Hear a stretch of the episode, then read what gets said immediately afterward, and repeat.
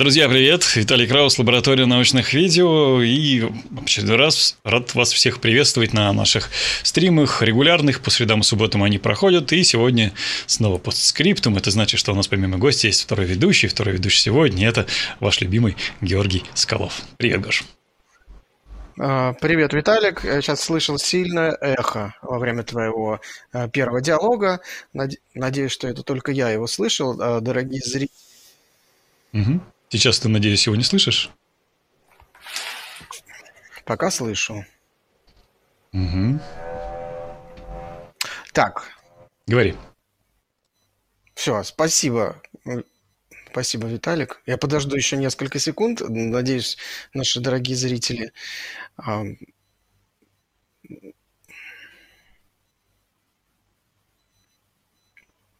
Че, Гоша, слышно эхо или еще что происходит? Объясни.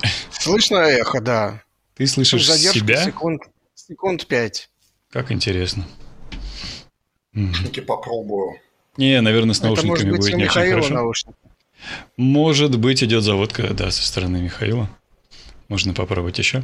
А, ну, ладно, давай пока тогда я быстренько сделаю краткие объявления и надеюсь, что через какой-то период времени у нас все восстановится. Ну, мы продолжаем, на самом деле, экспериментировать с, с этапами для того, чтобы улучшить картинку. Иногда этот процесс срабатывает несколько в иной форме, тем не менее. Спасибо, что смотрите. Помните, что поставить э, лайк было бы замечательно. Ну, а если вы э, смотрите наши видео регулярно, тогда почему бы вам, например, не подписаться? Мы видим статистику, что большинство почему-то смотрит не подписываясь. Говорят, что некоторых просто нет аккаунта в YouTube, ну, в целом в, э, в, у этой Google махины, и поэтому они просто там смотрят, не особо заморачиваясь э, тем, чтобы завести аккаунт, подписаться, нажать на колокольчик, выбрать пункт меню, все, и не пропускать наши стримы. Но, тем не менее, я надеюсь, что вы это сделаете, и вас за это, собственно говоря, благодарю. Если вам хочется поддержать э, данный конкретный стрим, то вы можете использовать, ну, к примеру, суперчат, если в вашей стране он работает, ну, или ссылка, которая имеется в закрепе чата данной трансляции, ну, и вопрос, который вы таким образом нам задаете, вернее, нам присылаете, мы задаем в самую первую очередь, равный как и из лабы Red, если вы берете э, вопросы. Так что благодарю вас э, за любую поддержку. Гоша? Да, спасибо, Виталик. У меня теперь все хорошо стало. И я хочу сказать э, нашим дорогим зрителям, что сегодня у нас по скриптум, а это значит, что у нас в гостях один из спикеров форума «Ученые против мифов», и сегодня это э, Михаил Никитин, старший научный сотрудник НИИ физико-химической биологии имени Белозерского, автор замечательной книги «Происхождение жизни от туманности до клетки». Здравствуйте, Михаил. Добрый вечер. Здравствуйте. Все хорошо? Да, спасибо. Чуть-чуть и, я вас да, прибавлю Михаил... громкость, да, ну, пока Георгий говорит. Да. А, Михаил выступал на форуме «Ученые против мифов. Ищи на третьей планете» в апреле этого года с докладом «Сказ о том, как кремниевые пришельцы жизнь на Землю э, заносили».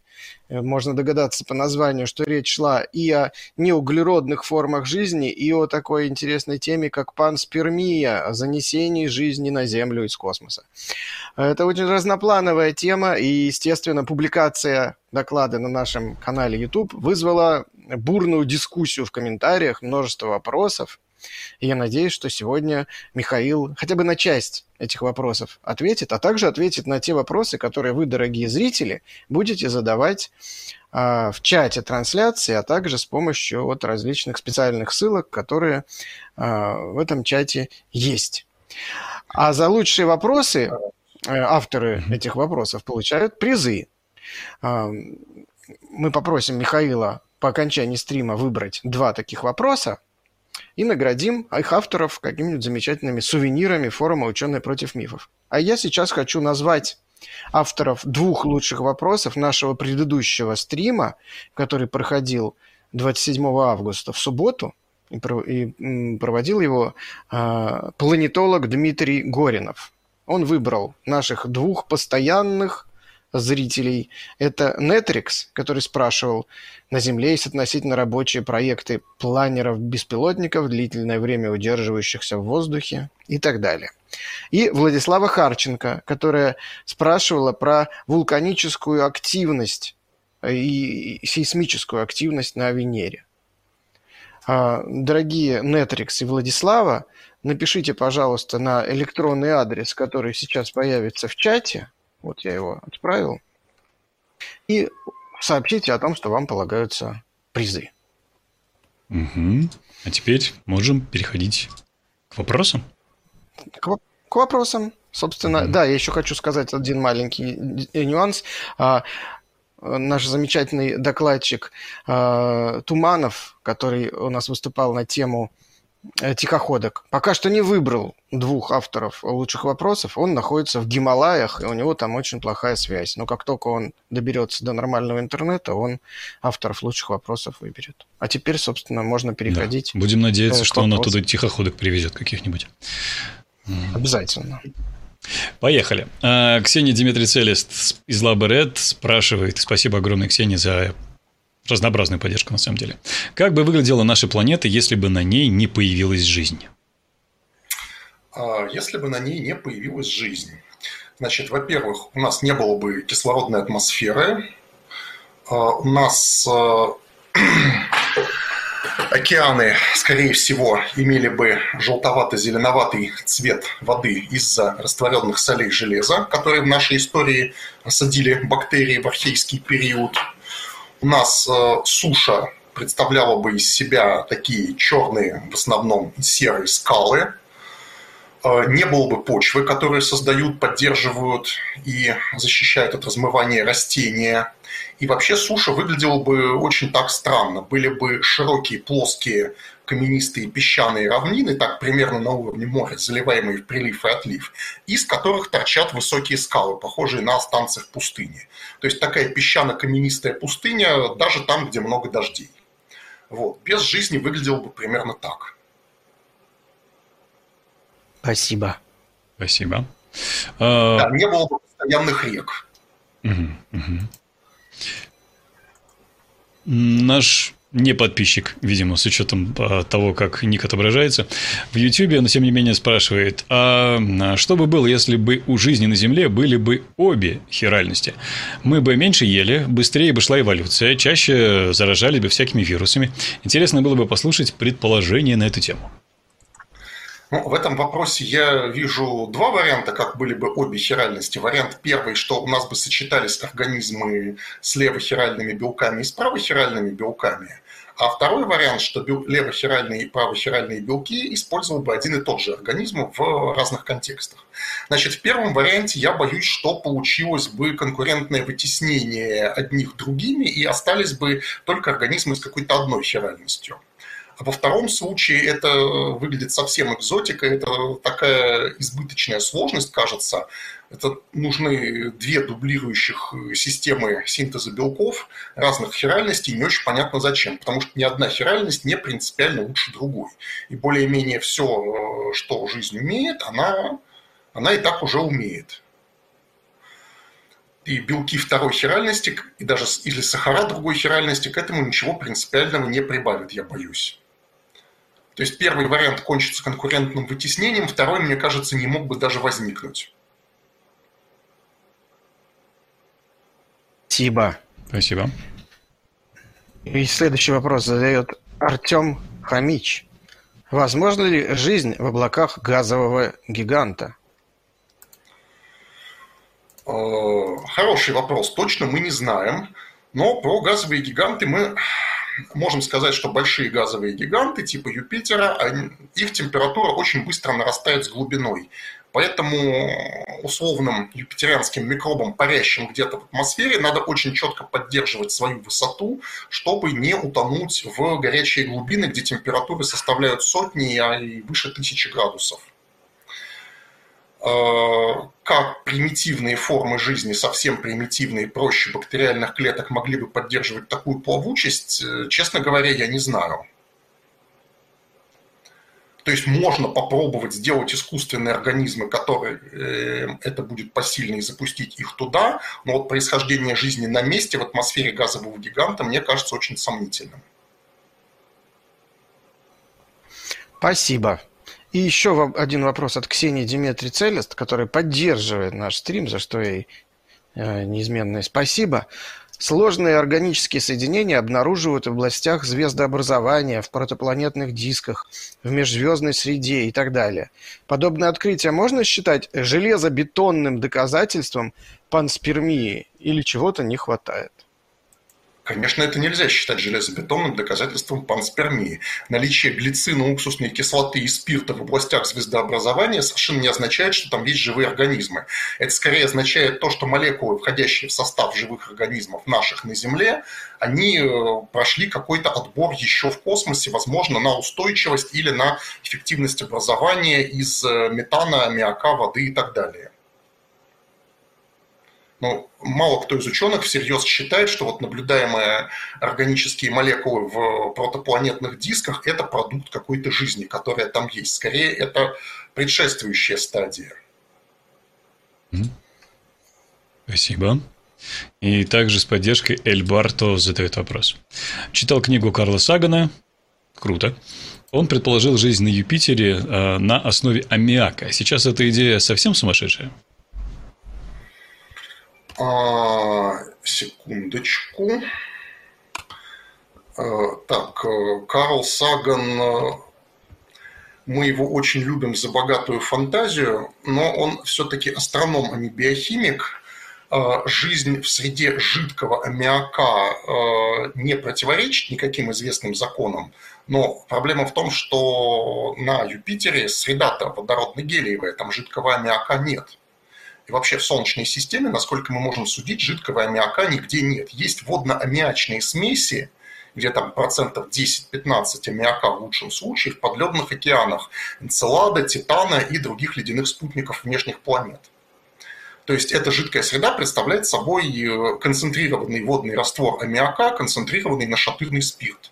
Какая-то альтернативная биохимия на основе углерода, но без белков и ДНК в такой среде, наверное, существовать может. А вот для белков и ДНК это слишком щелочная среда.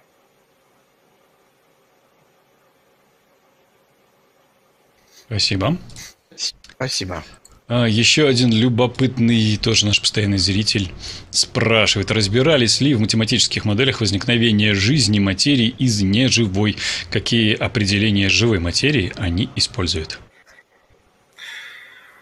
Математические модели – это не совсем то, в чем я хорошо разбираюсь, но, естественно, э, математическое моделирование тут пытались применять. И, естественно, э, математическое моделирование – всегда очень большое упрощение моделируемой системы.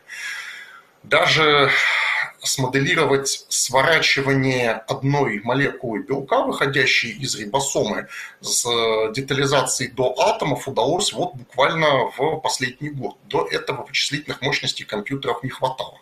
Естественно, моделирование клетки, состоящей из десятков и сотен тысяч разных белковых молекул, оно тоже, оно еще сложнее, и оно пока не под силу. А всевозможные упрощающие модели, они обычно оставляют от жизни основное свойство – это размножение, изменчивость и наследственность. Те свойства, которые придают способность к дарвиновской эволюции и возможность усложняться, возможность оставить более сложных потомков. Вот это главное в таких моделях. Спасибо. Спасибо. И вопрос задает э, э, Bills, Bills, Bilzibab какой-то неважно, а, который говорит «Спасибо огромное за доклад», и спрашивает, а возможно ли зарождение или существование уже зародившейся жизни вне атмосферы?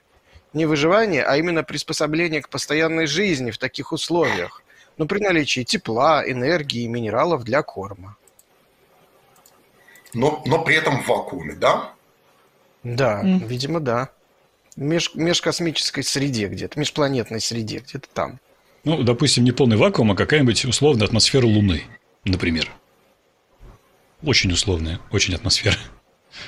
Ну, атмосфера Луны, насколько я помню, она более вакуум, чем наш земной технический вакуум. Ну вот, типа того. Ну, молекулы летают, а, да. Так, смотрите, это конечно, точно вам никто не скажет, но основная проблема, которую в таком раскладе придется решать, это что делать с водой. Потому что в условиях близких к вакууму из э, живых организмов улетучивается вода, они остаются в высохшем виде. есть живые организмы, там споры бактерий, споры грибов или те же тихоходки, которые могут переносить такое высыхание и оживут, если им потом налить воды. Но чтобы жить в таком засохшем состоянии, вроде бы на Земле это не умеет никто. А, и здесь надо смотреть в сторону частичной замены воды на какие-то менее летучие растворители типа глицерина или формамида что в присутствии этих веществ, если их там добавить к клеткам, может быть, они останутся достаточно жидкими даже в космическом вакууме, и там поэтому смогут идти э, какие-то биохимические реакции, пойдет какая-то жизнедеятельность. То есть тут надо очень сильно играться прежде всего с растворителями. Да, по поводу тихоходок у нас был и доклад, и по скриптум. Все это посмотрите. Если не забуду, поставлю обязательно ссылочки в уголочке. Ага, спасибо. И, э, кстати говоря, уважаемые зрители, хочу сказать, что в очереди уже там 40 вопросов. Угу. Поэтому, если вы хотите точно успеть, чтобы на ваш вопрос Михаил ответил, используйте, пожалуйста, ссылку в закрепе этого чата, и ваш вопрос, во-первых, будет задан вне очереди, а во-вторых, вы поддержите наш стрим, сделайте доброе и полезное дело. И э, еще один вопрос из лабы Red задает его Лоренц Линделов или Линделов. Со времени выхода вашей Линделев. Э, со времени выхода вашей книги прошло довольно много времени. Если бы сейчас вам пришлось ее редактировать, то что бы э, было обиднее всего удалять? Потому что пусть не подтвердилось, но идея красивая. И наоборот, что бы вы хотели добавить? А, добавить, естественно, приходится добавлять все новые открытия. Например, в этом году вышло переиздание в формате покетбука, в котором сильно обновлена вторая глава про происхождение Солнечной системы. Там благодаря новым данным по экзопланетным системам и про Солнечную стало гораздо больше всего понятно, так что читайте, спойлерить не буду. Ну и, собственно, в теме происхождения жизни через год-два это мы тоже обновим в очередном переиздании. Естественно, новые данные э, вылезают постоянно. И прежде всего по самым больным местам, по проблеме репликации РНК и абиогенного синтеза нуклеотидов. Я не буду тоже сейчас это разворачивать, потому что это тема на пару лекций, но новое есть. Да, удалять иногда приходилось, но самое серьезное удаление, оно связано было даже не с тем, что гипотеза не подтвердилась, а с тем, что вскрылась фальсификация данных. Это было связано с историей про флавиновый фотосинтез, про эксперименты, в которых получался синтез АТФ из АДФ и фосфата при помощи ультрафиолета, флавина, то есть производного витамина В2 и белковых силикатных микросфер. Вот оказалось, к сожалению, что один из экспериментаторов подделал данные, потому что не хотел огорчать коллег, не хотел огорчать, что их гипотеза не подтвердилась. Но в результате огорчил их так, что отзывали четыре статьи из журналов. Хулиган какой-то. Действительно. Он не хулиган, он честно хотел как лучше, он не хотел огорчать... Э, ну, с научной точки зрения, хулиган. С научной, да, хулиган, конечно. Так, ладно, давайте вернемся. Еще один любопытный э, спрашивает, какая из открытых форм жизни наиболее изменила представление о жизни, сложившейся к моменту ее открытия? А, это за какое-то последнее время или можно за всю историю науки? Я думаю, за всю историю.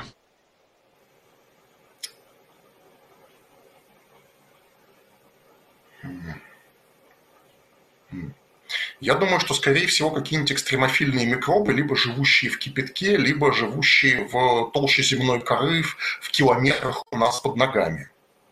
Потому что они очень сильно раздвигают э, границы потенциально обитаемого мира и э, сильно облегчают, э, то есть с их открытием стало понятно, что даже и на Марсе под его поверхностью микробы, например, могут жить, если они там когда-то зародились. Спасибо. И еще один вопрос из Лабора. Ты сейчас а, его задает I am. Здравствуйте. Какие современные взгляды ученых на мусорную ДНК? А, правда, что наш геном на 90% состоит из нефункционирующих генов. Если это так, то почему не появились организмы, которые избавились от мусора?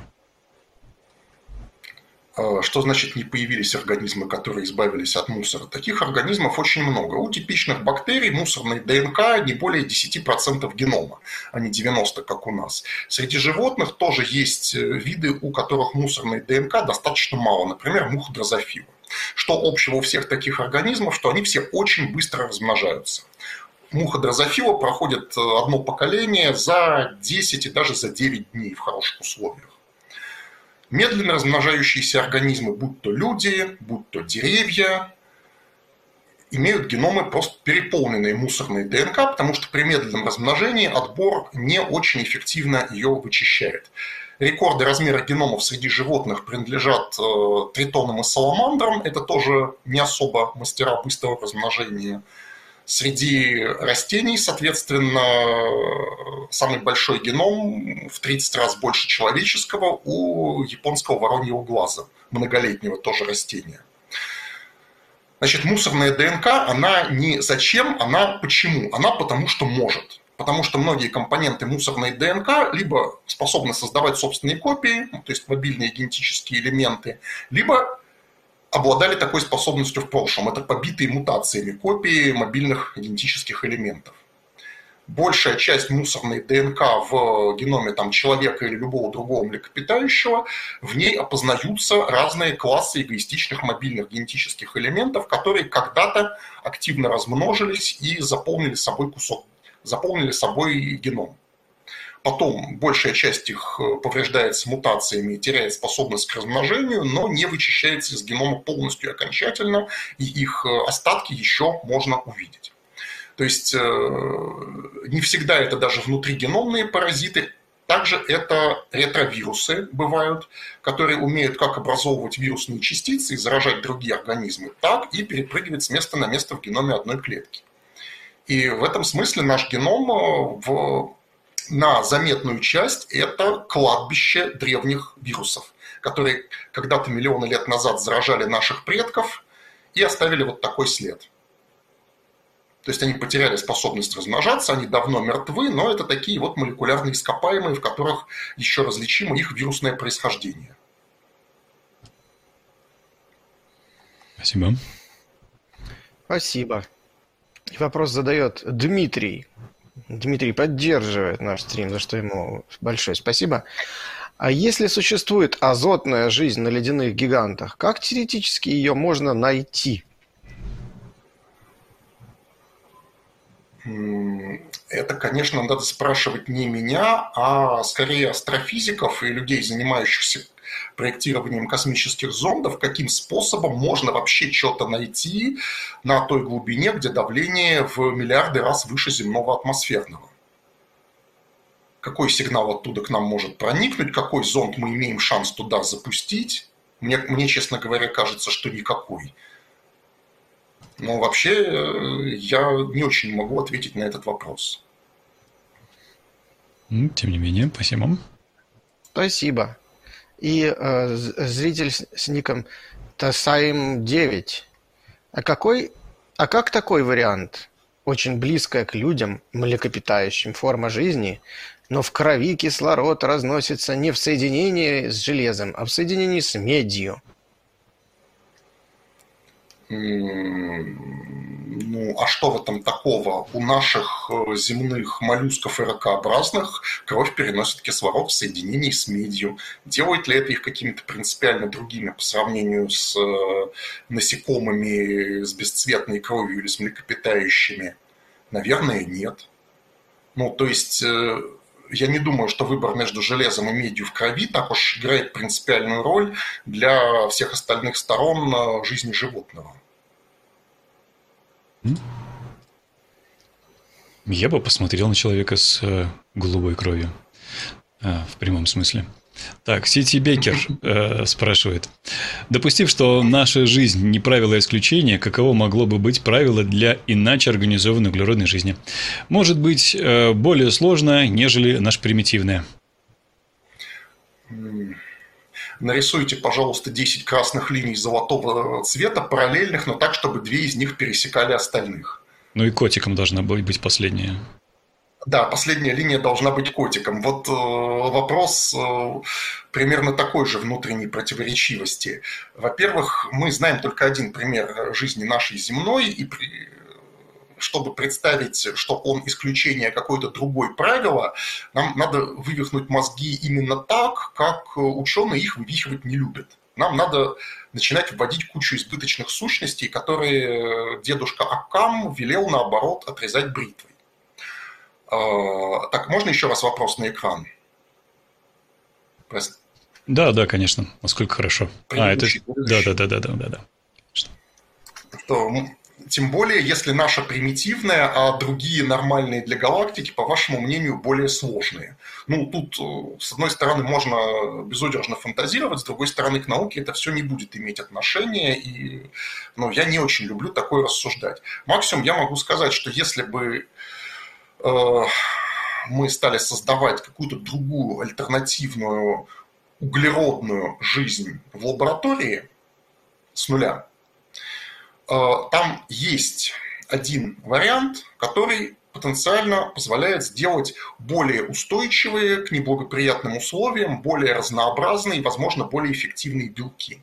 Это отказ от наших альфа-аминокислот в пользу бета-аминокислот. У альфа-аминокислот э, аминогруппа и кислотная группа прикреплены к одному и тому же атому углерода. У бета-аминокислот молекула подлиннее на еще один атом углерода, то есть э, минимум 4 атома. Цепочки из бета-аминокислот, соединенных пептидными связями, они более гибкие и складываются в более разнообразные устойчивые трехмерные структуры, чем наши белковые цепочки из альфа-аминокислот. То есть, если бы я делал искусственную жизнь, я бы экспериментировал в эту сторону. Спасибо. И Майк Потанин спрашивает, насколько хороша гипотеза панспермии согласуется с разным составом мембран архей и не архей. А, зависит от того, в какую сторону была панспермия, как давно была панспермия, кто куда летал. То есть, если панспермия была более 4 миллиардов лет назад, до разделения линий бактерий и архей, разошлись они уже на Земле, и разные мембраны сделали уже на Земле, то такой вариант панспермии совершенно не противоречит разным мембранам бактерий и архей. Если, скажем, после образования линий бактерий и архей кто-то из них перелетел на Марс с земными метеоритами, выбитыми ударами астероидов, и поселился на Марсе, такая панспермия тоже никак не противоречит разному составу мембран. Вот э, с поздней панспермией на Землю это действительно хуже стыкуется, потому что бактерии археи с одной стороны отличаются принципиально по мембранам, с другой стороны у них э, одинаково устроенная ДНК, одинаковая таблица генетического кода, что говорит все-таки об их общем происхождении. То есть если пытаться представить, что, скажем, бактерии – это земляне, а археи – это прилетевшие панспермии позже, то непонятно, откуда у них похожие рибосомы, похожая ДНК и одинаковая таблица генетического кода. Это можно объяснить двумя актами панспермии, что они и те, и другие летали в космосе, разошлись там и прилетели на Землю, но это надо два акта панспермии, а не один. Это э, избыточное усложнение. У нас и на один акт панспермии доказательств не хватает. Спасибо. Спасибо. И Евгений Артемьев поддерживает наш стрим и спрашивает – во-первых, он говорит, спасибо за ваш совместный труд. Спасибо, Евгений. Спасибо. За развиться, а какие виды защиты от космических лучей могли бы развиться у живых организмов?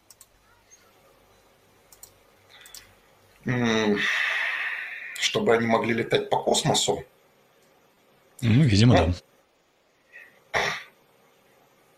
Ну, честно говоря, механизмов радиационной устойчивости тех же тихоходок или земных бактерий, в общем, достаточно, чтобы внутри камня, хотя бы метрового, они могли летать по космосу, не сильно страдая от радиации. Ну, по крайней мере, первые сотни лет. Вот у сложных организмов, типа людей и других млекопитающих, с этим действительно хуже. Ну, нам придется корабль строить с радиационной защитой.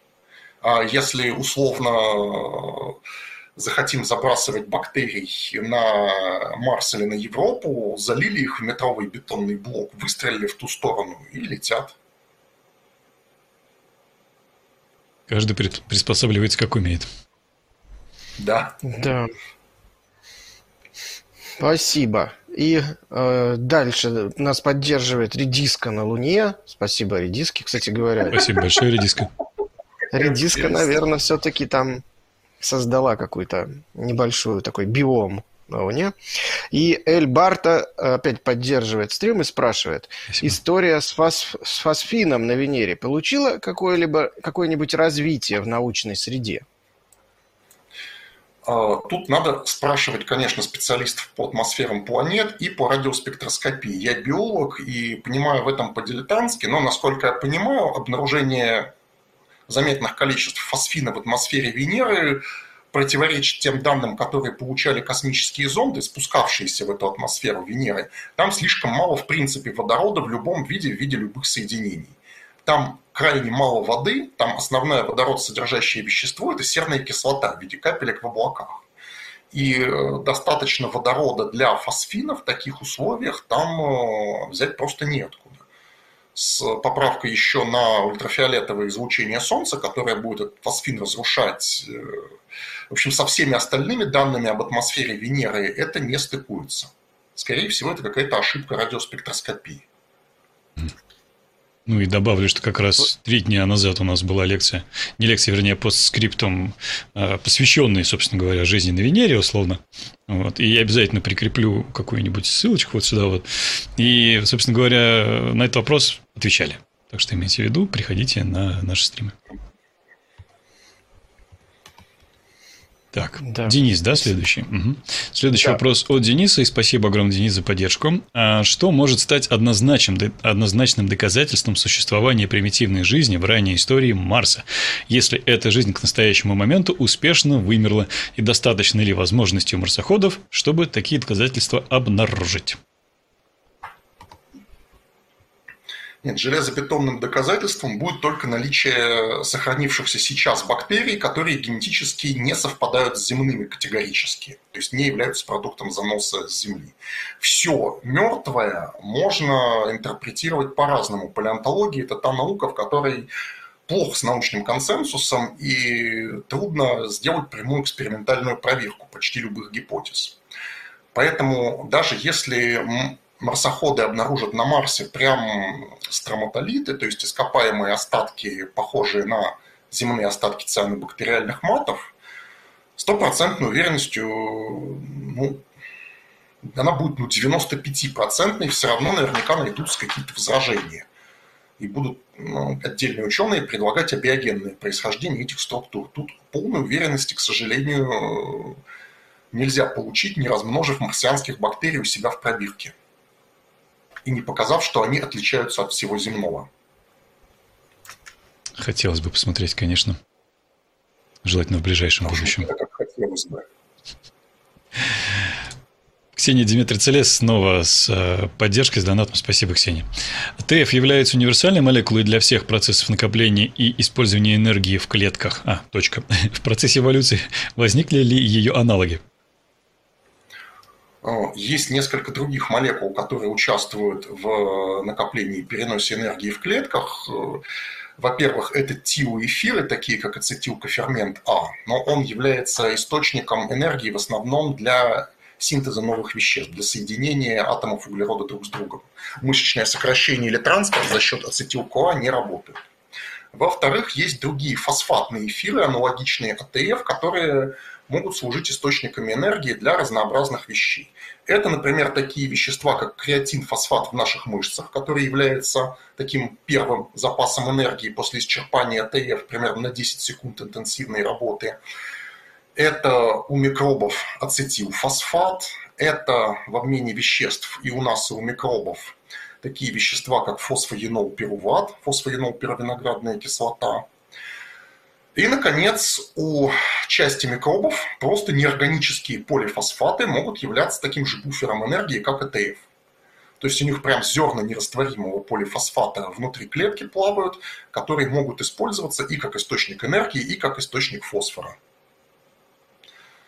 То есть э, в качестве молекул для запасания энергии универсальных могут использоваться разные фосфатные эфиры. АТФ э, и другие нуклеотиды, например, ГТФ, ацетилфосфат, креатинфосфат, э, аргининфосфат у беспозвоночных животных и неорганические полифосфаты. Угу. Спасибо. Сергей э, задает вопрос, поддерживая наш стрим. Сергей говорит, всем ку. Сейчас часто слышно о возможности зарождения жизни на Марсе и ее миграции на Землю. Какой могла бы быть колыбель жизни в Солнечной системе, кроме Марса? Где в прошлом могли быть подходящие условия? Венера, спутники Юпитера. Ну, мне кажется, что Марс и Земля – это просто два лучших места. Венера, насколько мы можем судить, всегда была слишком горячей, всегда была горячее 100 градусов. Слишком горячей для зарождения жизни про то, что творилось на спутниках Марса в прошлом, о, на спутниках Юпитера в прошлом, мы знаем хуже, но там есть основания считать, что Европа когда-то была более теплым телом, возможно, на ней был даже э, жидкая вода на поверхности когда Юпитер был теплее и выдавал больше инфракрасного излучения, когда приливное тепло разогревало Европу сильнее, может быть, на ней был жидкий океан на поверхности. Было ли это хорошим местом для зарождения жизни? Скорее нет, потому что а, по самым разным экспериментам получается, что для разных этапов зарождения жизни лучше условия периодического высыхания, чем постоянно вода. То есть лучше мелкие пересыхающие лужи, чем океан. А мелкие пересыхающие лужи – это к Марсу и к Земле.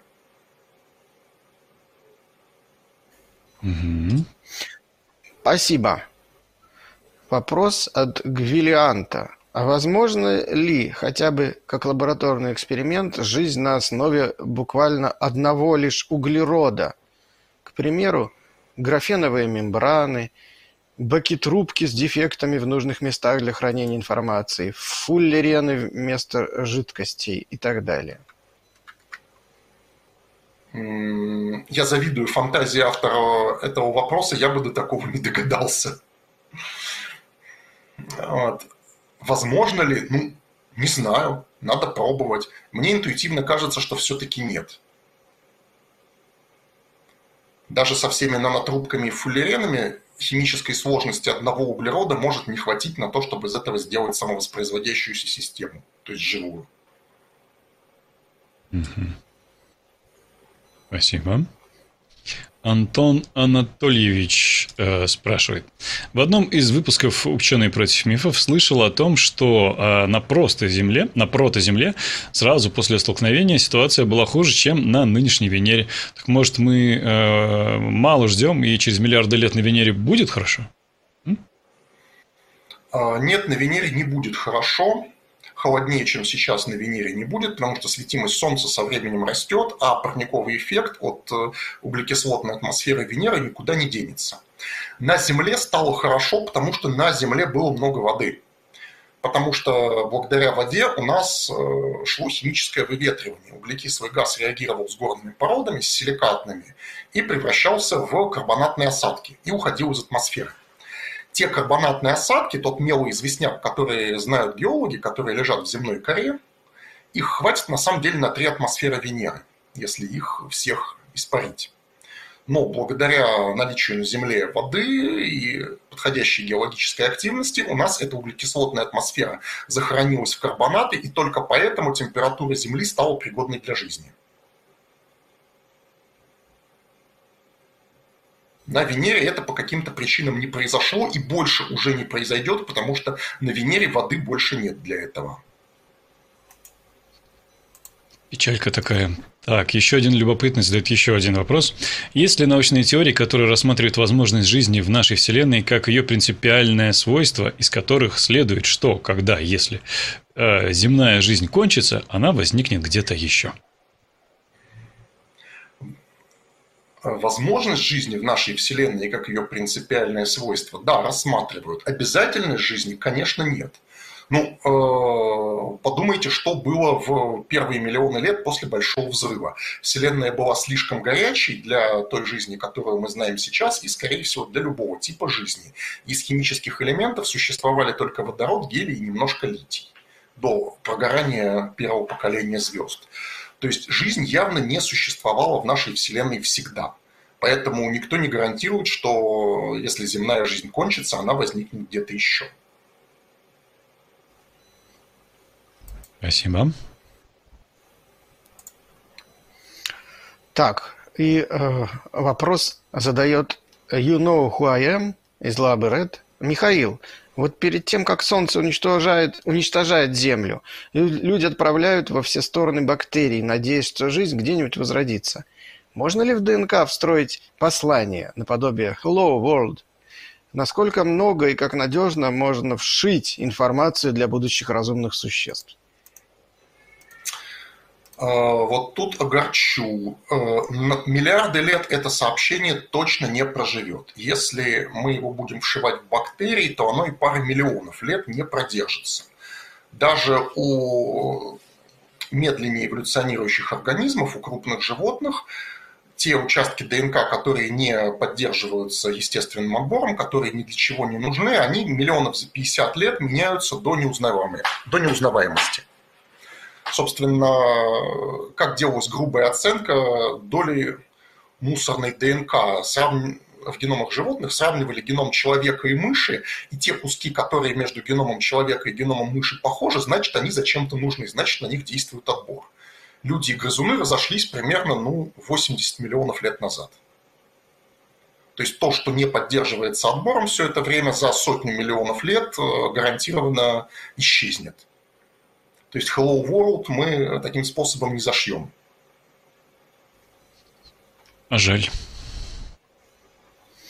Да, жаль, жаль. Спасибо. И вопрос задает Гарри э, Нейсмит, который поддерживает стрим и спрашивает – а я, кстати говоря, э, обращаю внимание, что это в очереди примерно сороковой вопрос. То есть, если вы хотите действительно, чтобы ваш вопрос... На него Михаил успел ответить. Используйте, да. как Гарри, ссылку, которая есть в закрепе чата.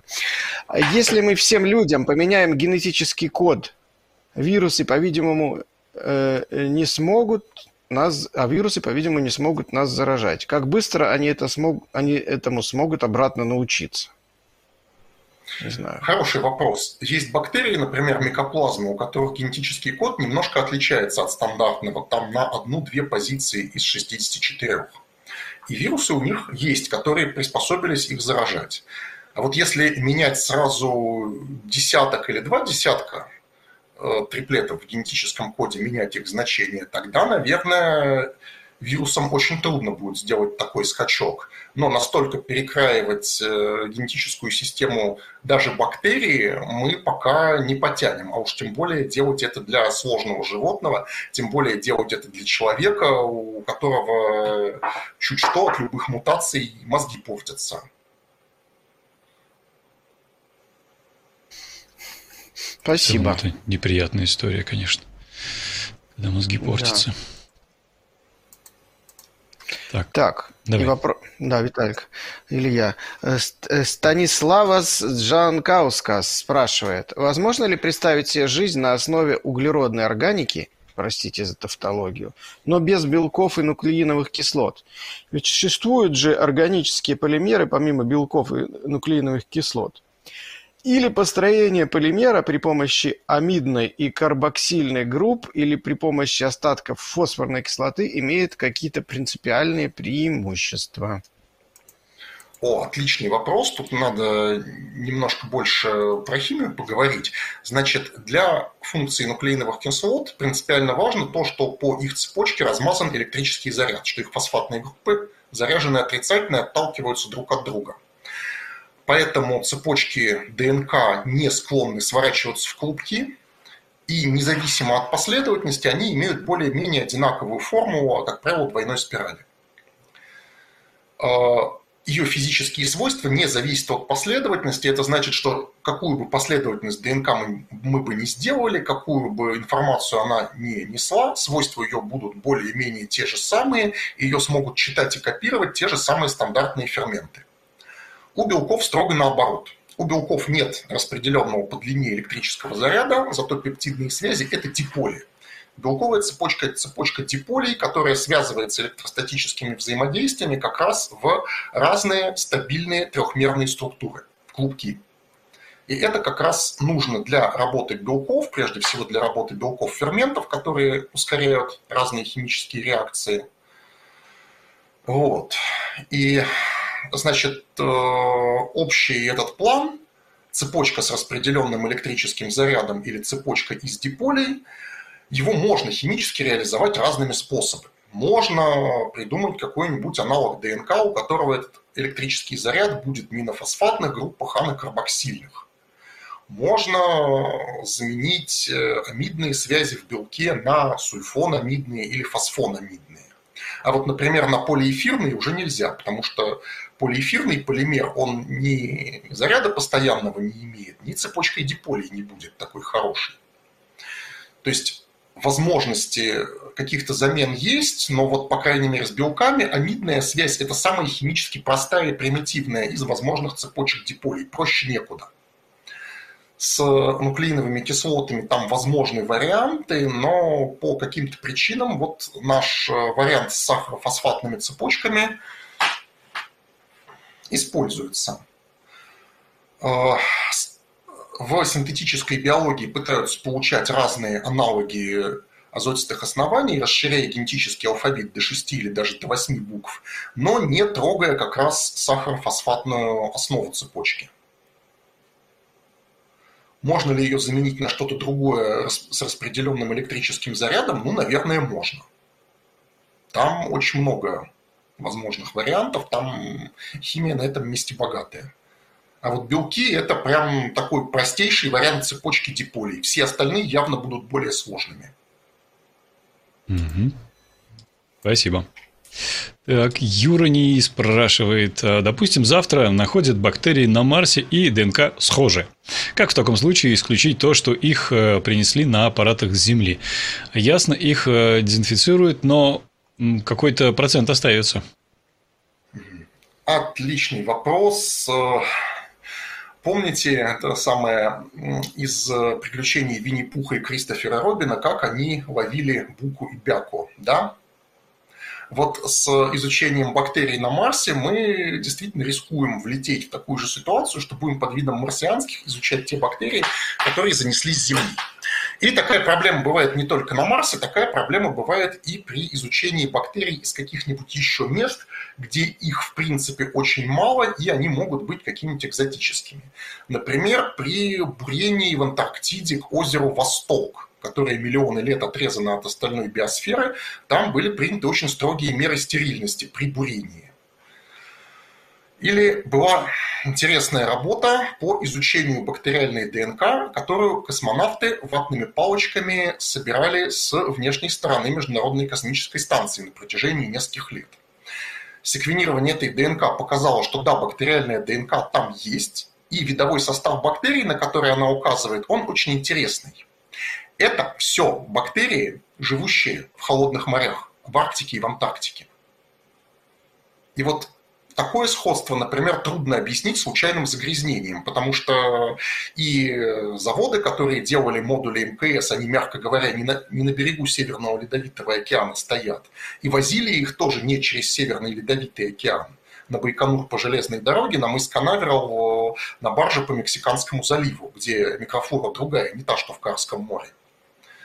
То есть это, скорее всего, последствия заноса естественного бактерий на орбитальные высоты за счет каких-то вертикальных ветров в стратосфере и мезосфере, которые изучены очень плохо, но вроде бы в высоких широтах эти вертикальные ветра более сильные и более постоянные. Поэтому вверх попадают в основном бактерии из Арктики и Антарктики. Так вот, с Марсом.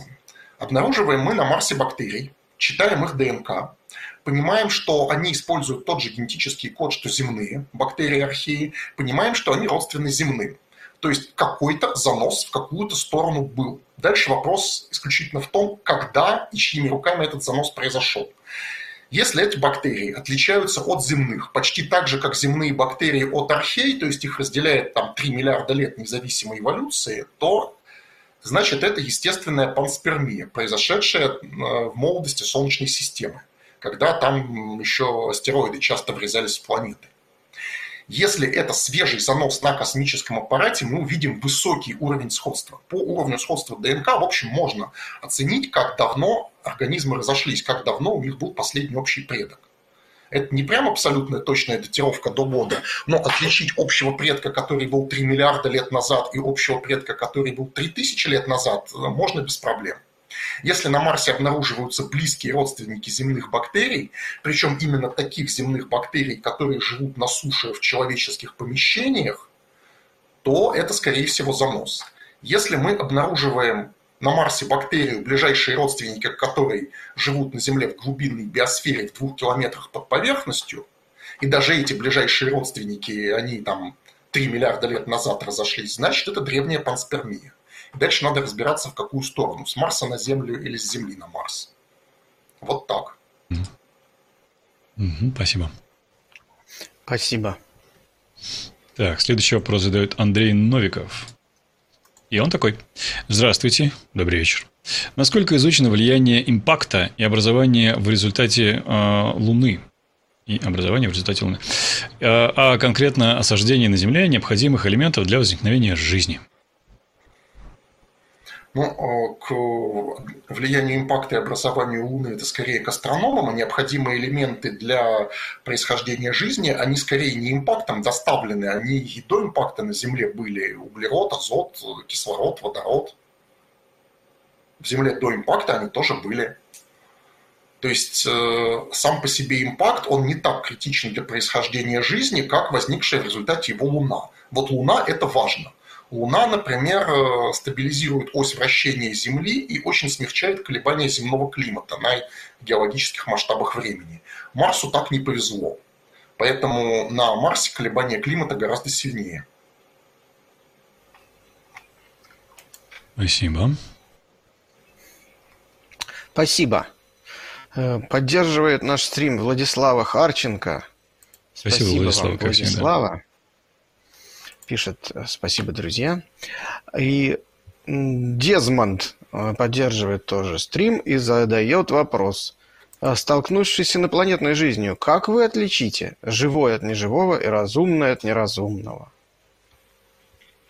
Ну, на первый вопрос многократно а... отвечали, вообще-то. Ну, на первый вопрос многократно отвечали, э, на второй у кого-то из фантастов был очень циничный ответ. Если оно отстреливается, значит разумное. Вот. Ну, я бы, конечно, постарался до такого не доводить, но с разумностью даже на Земле э, бывает очень трудно определить, насколько разумны, например, дельфины. Или разумен ли муравейник. Отдельный муравей, наверное, нет, а вдруг у муравейника есть коллективный разум. Что там с разумностью, простите, искусственных интеллектов?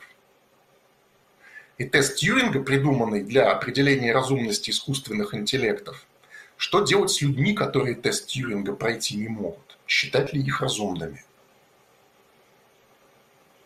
То есть э, до внеземной жизни тут и на Земле с этим вопросом очень много чего можно разбираться. Ну, применительно к живым существам, хоть земным, хоть инопланетным, я бы сразу сказал, что, ну, во-первых, э, если оно не социальное, то оно, наверное, и неразумное. То есть э, такие животные, как э, медведи и хорьки, например, имеют мало перспектив дать разумных потомков. А вот э, дельфины или, или волки или крысы могут. Э, во-вторых, э, поведенческие тесты типа зеркального теста на самоосознание, который кроме людей проходит весьма немного животных. Его проходят слоны, его проходят шимпанзе с гориллами, его проходят там касатки и некоторые дельфины, ну и некоторые особо умные собаки. И вроде бы все. Вот. Э, понятно, что если мы там увидим э, города, материальную культуру, науку, и вообще, если мы столкнемся с этими инопланетными существами не на их одной планете, а в космосе, куда они вылезут на своих кораблях, то вопрос разумности особо не встанет. Но пограничных случаев тут может быть очень много. Если бы разумные инопланетяне посетили Землю 100 тысяч лет назад и увидели бы неандертальцев и изучили бы их, они бы считали неандертальцев разумными?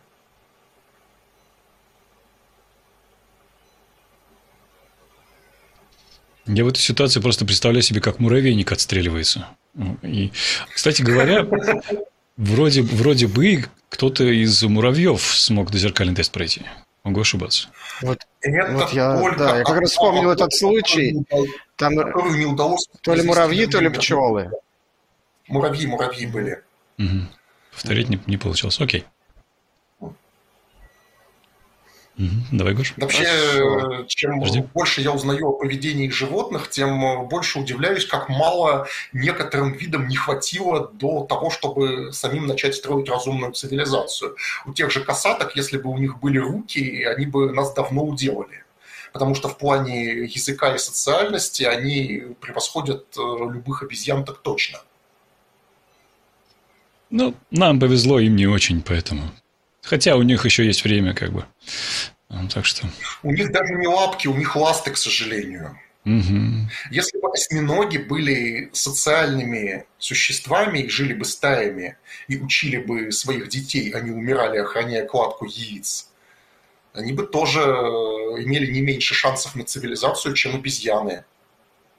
Ну, собственно, по этому поводу у нас тоже есть лекции на канале как раз-таки про осьминогов, так что тоже не пропустите. Попробуй, не забыть э, всплывающую подсказочку вам дать.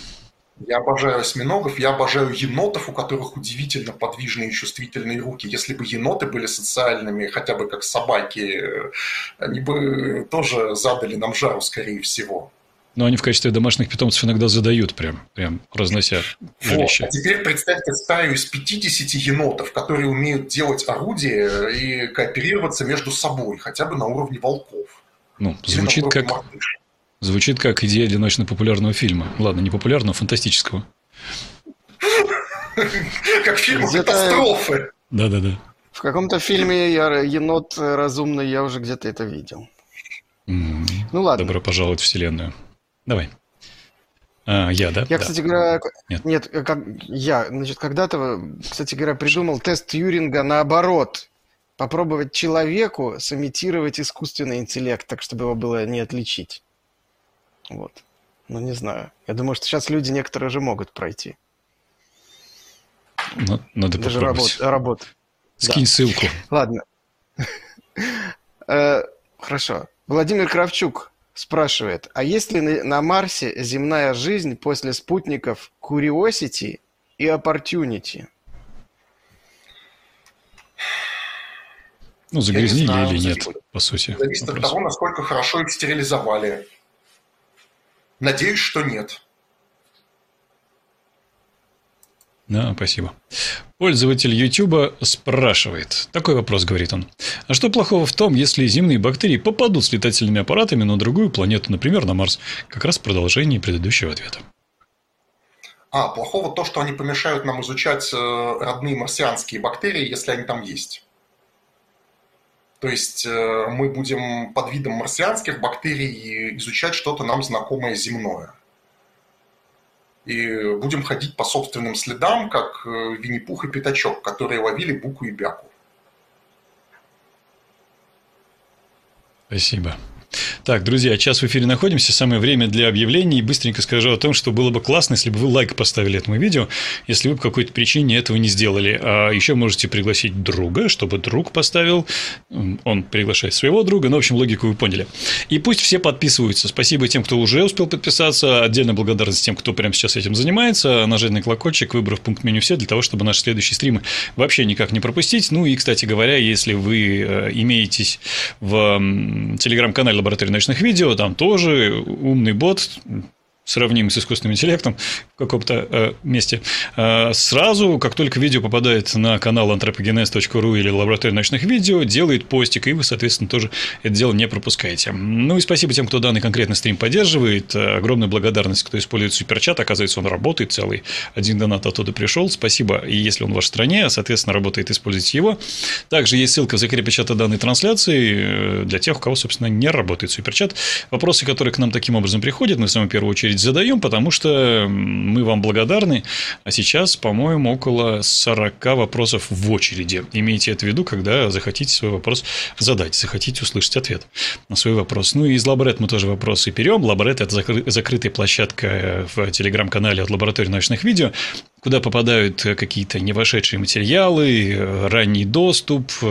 Продолжая я начитывать аудиокнигу, и можно в аудиолабораторию также попасть через лаборет. Ну и, соответственно, вот эти вот э, все плюшки можно также получить на Sponsr, Boosty и Patreon, проект лаборатории научных видео, ну а проект anthropogenes.ru имеют свои плюшки на соответствующих платформах. Да, Гош?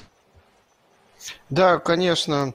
И я хочу сказать, что на самом деле сейчас в очереди уже порядка 50 вопросов, поэтому, дорогие зрители, не стесняйтесь Они поступают быстрее, чем я отвечаю на них.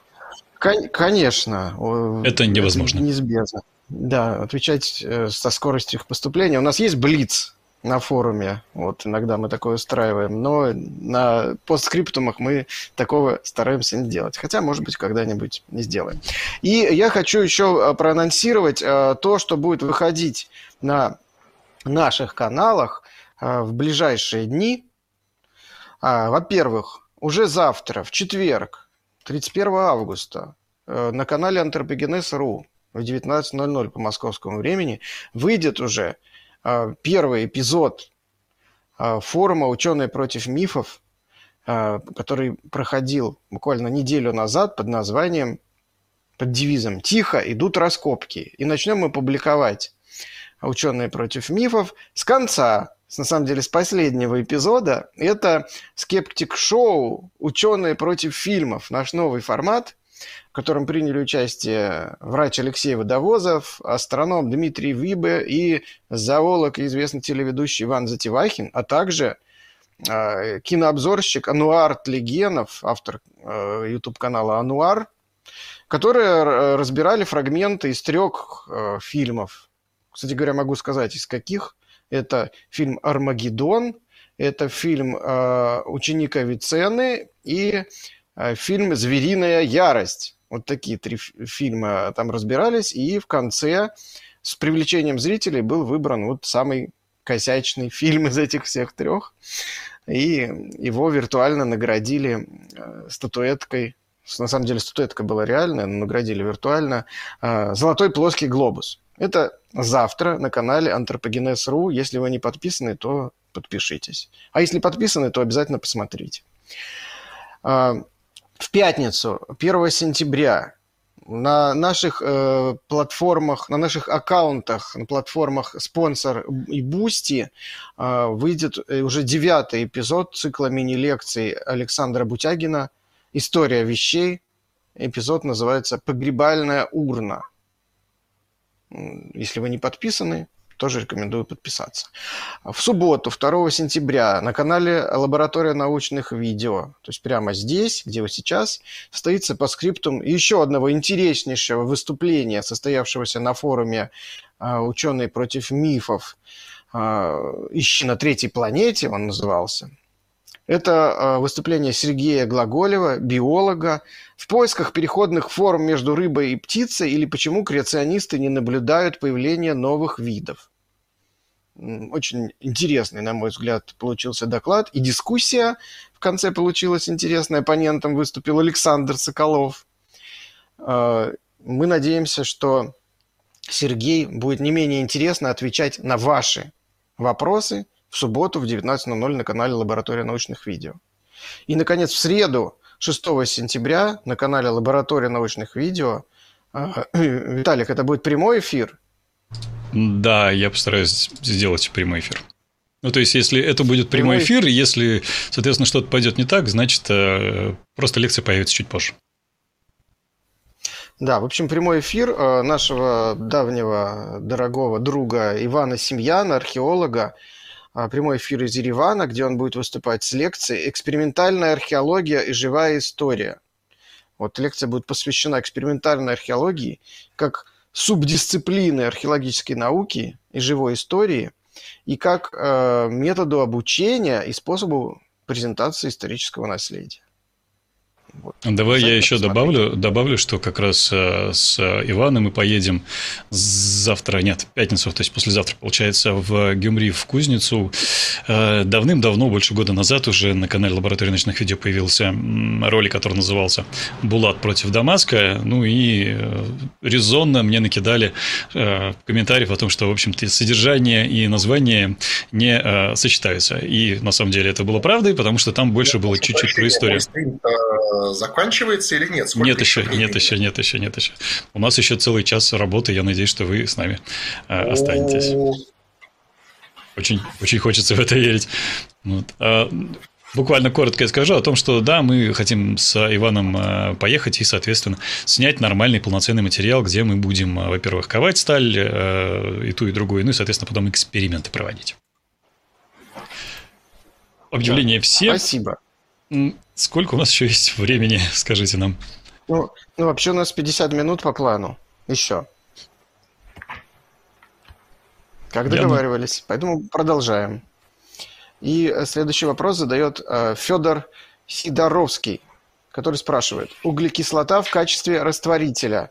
Насколько возможна такая жизнь на ледяных гигантах Солнечной системы? И есть ли принципиальная возможность нам узнать о их существовании? А им о нас? Ну, похожий вопрос уже был. Так, э, тут автор вопроса, по-моему, смешал две разные штуки. Углекислота в качестве растворителя на ледяных гигантах ее быть не может, потому что там гораздо-гораздо больше воды, чем углекислоты. И аммиака там больше, и метана там больше. Там теоретически возможна жизнь на аммиачной основе при сверхвысоких давлениях, на, аз...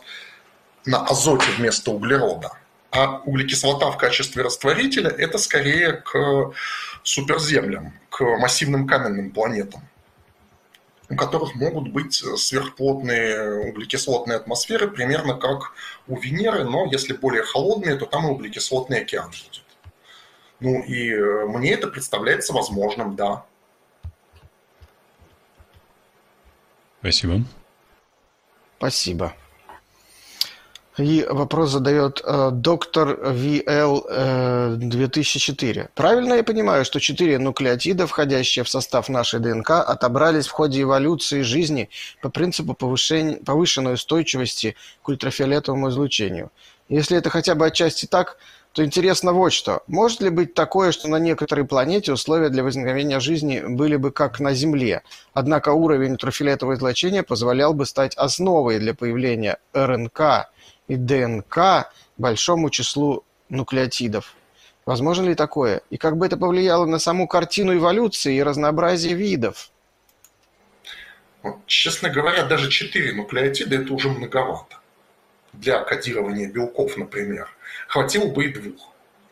То есть, чтобы поддерживать генетическую систему, в которой больше четырех букв, нам надо иметь пути биосинтеза всех этих нуклеотидов, более четырех, и э, какие-то механизмы, которые выравнивают их количество, чтобы не было одного густо, а остальных пусто. Иначе генетическая система будет очень плохо работать, иначе при копировании цепочек будет э, много ошибок в пользу того нуклеотида, которого в избытке. Чем их больше, тем эти проблемы сложнее. Значит, как я уже сказал, для кодирования белков, в принципе, хватило бы и двух нуклеотидов двоичного кода, а вот четыре оптимальны для другого для образования шпилечных структур, которые характерны для РНК, например, для рибосомных РНК. Когда образуются Уотсон-Криковские пары между двумя участками одной и той же нуклеотидной цепочки образуются такие маленькие двойные спирали с петлей на конце, шпильки. Вот для образования стабильных э, и однозначных шпилечных структур 4 нуклеотида лучше, чем 2 или чем 6. Да, спасибо. И следующий вопрос задает Хруст. А, спасибо за поддержку. Возможно ли в обозримом будущем на Земле появятся организмы, способные потреблять пластик, учитывая, что спустя 300 миллионов лет появились организмы, способные потреблять углерод? Я думаю, что они появятся гораздо быстрее, чем за 300 миллионов лет. Я думаю, что они появятся в пределах тысячи лет. Потому что, во-первых, микробы эволюционируют быстро, во-вторых, с потреблением пластика у нас есть стимул им помочь, чтобы поселить на мусороперерабатывающем заводе. Спасибо. Так, и вопрос э, задает Михаил, и спасибо за поддержку. А половое размножение появилось благодаря вирусам. Можно ли считать сперматозоиды вирусами? Сперматозоиды, конечно, нельзя считать вирусами. Это клетки, у них э, ядро есть другие клеточные системы. И если посмотреть на эволюцию одноклеточных, там водорослей, инфузорий и так далее, то видно, что половые клетки разного размера, сперматозоиды и яйцеклетки, обычно происходят от двух предковых половых клеток одного размера, которые обе несут питательные вещества и обе плавают при помощи жгутиков. А потом одна специализируется на плавании и становится маленьким сперматозоидом, а другая специализируется на запасании питательных веществ и становится большой яйцеклеткой. В общем, э, роль вирусов в происхождении полового размножения – может быть, но только на самой заре его, его возникновения, на этапе возникновения эукариотной клетки. И, конечно, сперматозоид к вирусу приравнять нельзя. Надеюсь, я ответил на ваш вопрос.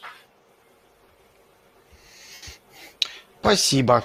И вопрос задает Флесфес, поддерживающий наш стрим. Спасибо, Флесфес. Здравствуйте, спасибо за ваш труд. А мечтали ли вы в детстве стать ксенобиологом? Куда бы вы отправились в Солнечной системе в поисках внеземной жизни в первую очередь? Энцелад, Титан, Марс, пояс Койпера, облако Аорта? Ну, в детстве не мечтал, как-то в детстве я об этом не думал, но э, вообще отправиться на Марс я бы очень хотел, конечно. То есть из всех перечисленных мест э, искать жизнь я бы начинал, конечно, с Марса это может быть не так интересно, но, по-моему, там самые большие шансы. Спасибо. Спасибо. И еще один вопрос от э, Эльбарта, который еще раз поддерживает стрим с таким полушутливым вопросом. Стоит ли нам бояться енотов? Нужно ли тратить деньги на разобщение, я так понимаю, енотов, чтобы спасти человечество? Да вроде еноты и так пока не торопятся объединяться. Когда я ездил в Америку на Тихоокеанское побережье, то видел, что там и так приходится тратить немалые деньги на борьбу с енотами, но не на их разобщение, конечно. Там, например, я видел мусорные баки, закрытые висячими кодовыми замками, потому что иначе еноты их открывают и раскидывают из них мусор. Там я видел очень сложные э, запоры на всех окнах, потому что иначе еноты открывают форточки, влезают в комнаты и разоряют холодильники. Вот. Плюс у енотов э, есть нехороший паразит, аскарида енотов, которая самим енотам большого вреда не приносит, но при попадании ее яиц в других млекопитающих, включая человека, личинка, выходящая из яйца, нередко сбивается с пути, попадает в мозг и гибнет там, вызывая воспаление мозга и смерть хозяина уже. Поэтому вот гонять енотов от помоек и от жилья в Америке – это большая проблема. Даже общественного образа жизни никакого енотского не надо. И так достаточно плохо. Хорошо. Или плохо, да. А Александр Князев тоже с донатом. Спасибо, Александр. А если где-то во Вселенной белковая жизнь научилась создавать себя напрямую, конструируя, без размножения, какую главную оптимизацию они бы сделали сразу? Что в жизни на Земле самое несовершенное? А, если вы имеете в виду, что несовершенного для всей клеточной жизни в целом, ну, тут, скорее всего, очень кривое костыльное приспособление обмена веществ к кислороду потому что обмен веществ большей частью сложился сильно до появления кислорода, и э, в нем участвуют вещества, которые от кислорода портятся, которые с кислородом дают ядовитые побочные продукты, типа перекисей. И, в общем, переделать обмен веществ так, чтобы он нормально работал в кислородной среде, было бы хорошо. Если мы берем не клеточную жизнь, а не всю клеточную жизнь, а конкретно человека, ой, там огромный список, э, прежде всего со скелетом, который толком не успел за 5 миллионов лет приспособиться к прямохождению, от чего у людей куча проблем с позвоночником, э, головные боли, э, плоскостопие. В общем, один позвоночник можно в 20 местах было сделать получше.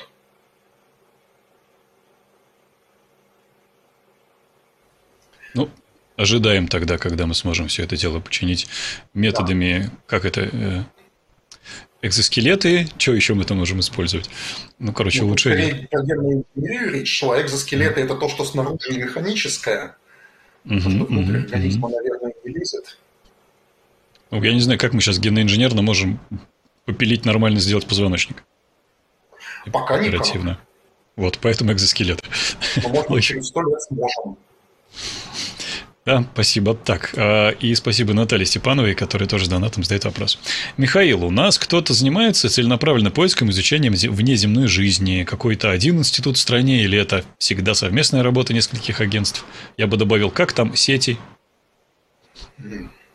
А, естественно, это всегда совместная работа ученых из разных учреждений, но у нас, э, значит, экзобиологическая программа есть у Института космических исследований – Э, участвуют э, в этом также э, микробиологи из Института микробиологии имени Виноградского, Институт медико-биологических проблем. Ну, везде, конечно, это не главная тема. Ну и программа SETI, естественно, она международная. И участники из России там тоже есть. Ну, я знаю, что в целом популярность сети несколько уменьшилась за последние где-то 20 лет, насколько я понимаю. Ну, потому что, да, за 30 лет, что эта программа 30. идет, ничего внятного не нашли, поэтому люди к ней несколько охладели. Угу. Вот, Но ну, не забросили совсем. Угу. Спасибо. Тимур Воронков, наш постоянный зритель и подписчик, спрашивает, могла бы на Земле развиться высокоорганизованная жизнь, если бы атмосфера так и осталась бы бескислородной?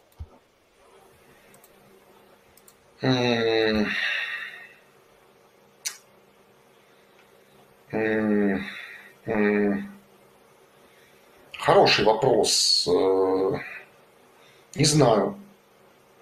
В принципе, кислородное дыхание можно заменить каким-нибудь сульфатным дыханием, и какие-то морские аналоги животных, наверное, могли бы так существовать. Но вот почему-то за 2 миллиарда лет протерозоя такого не случилось. Вместо этого животные появились, когда подскочило содержание кислорода.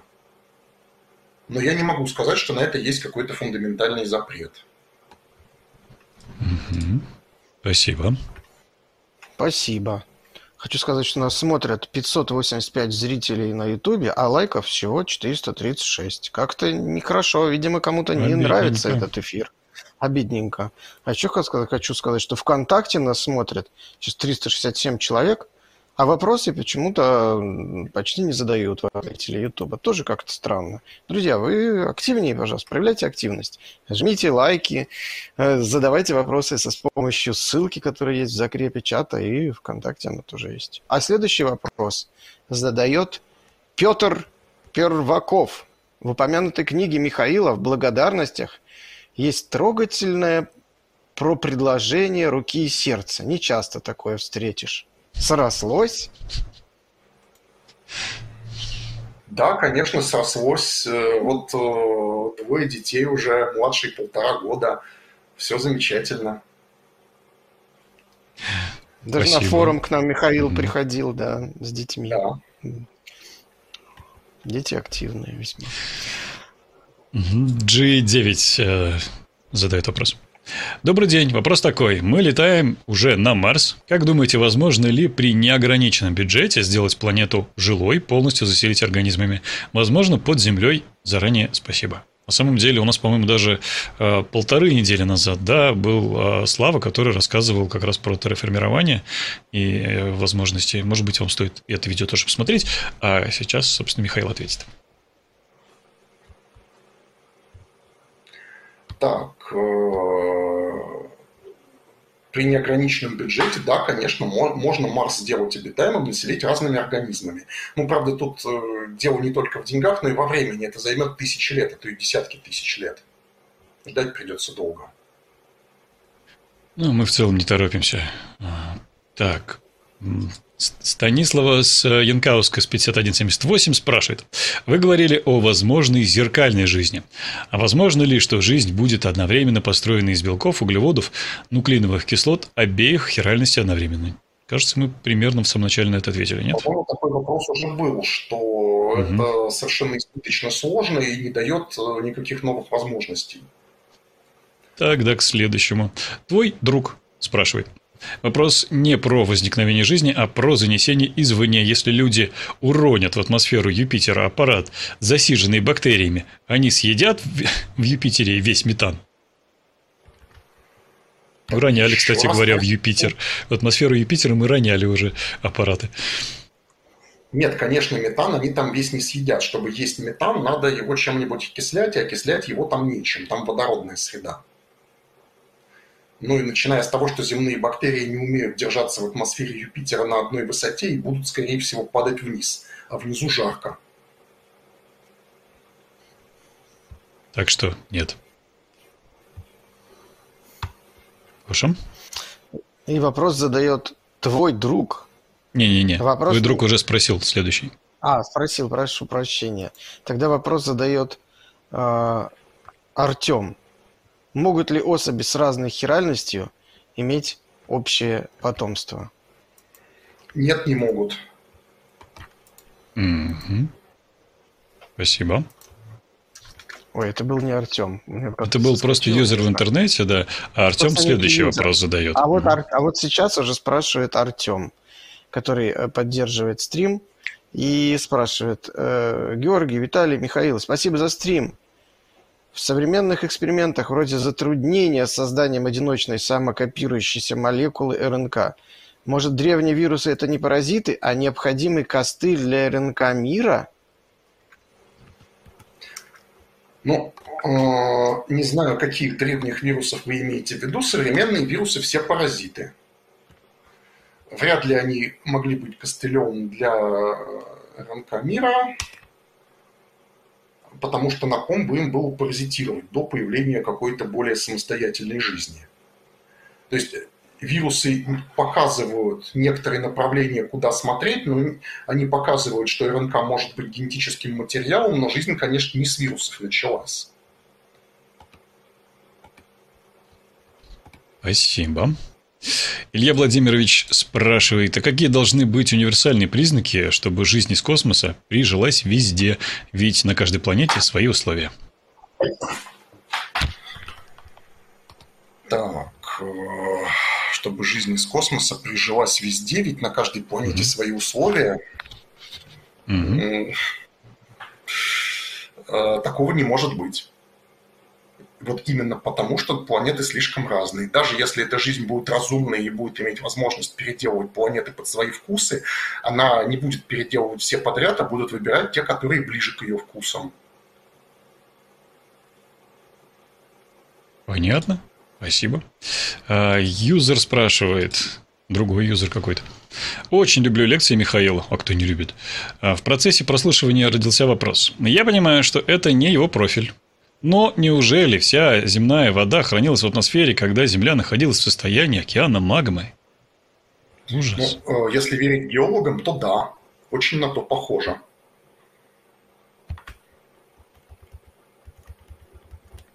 Едем дальше.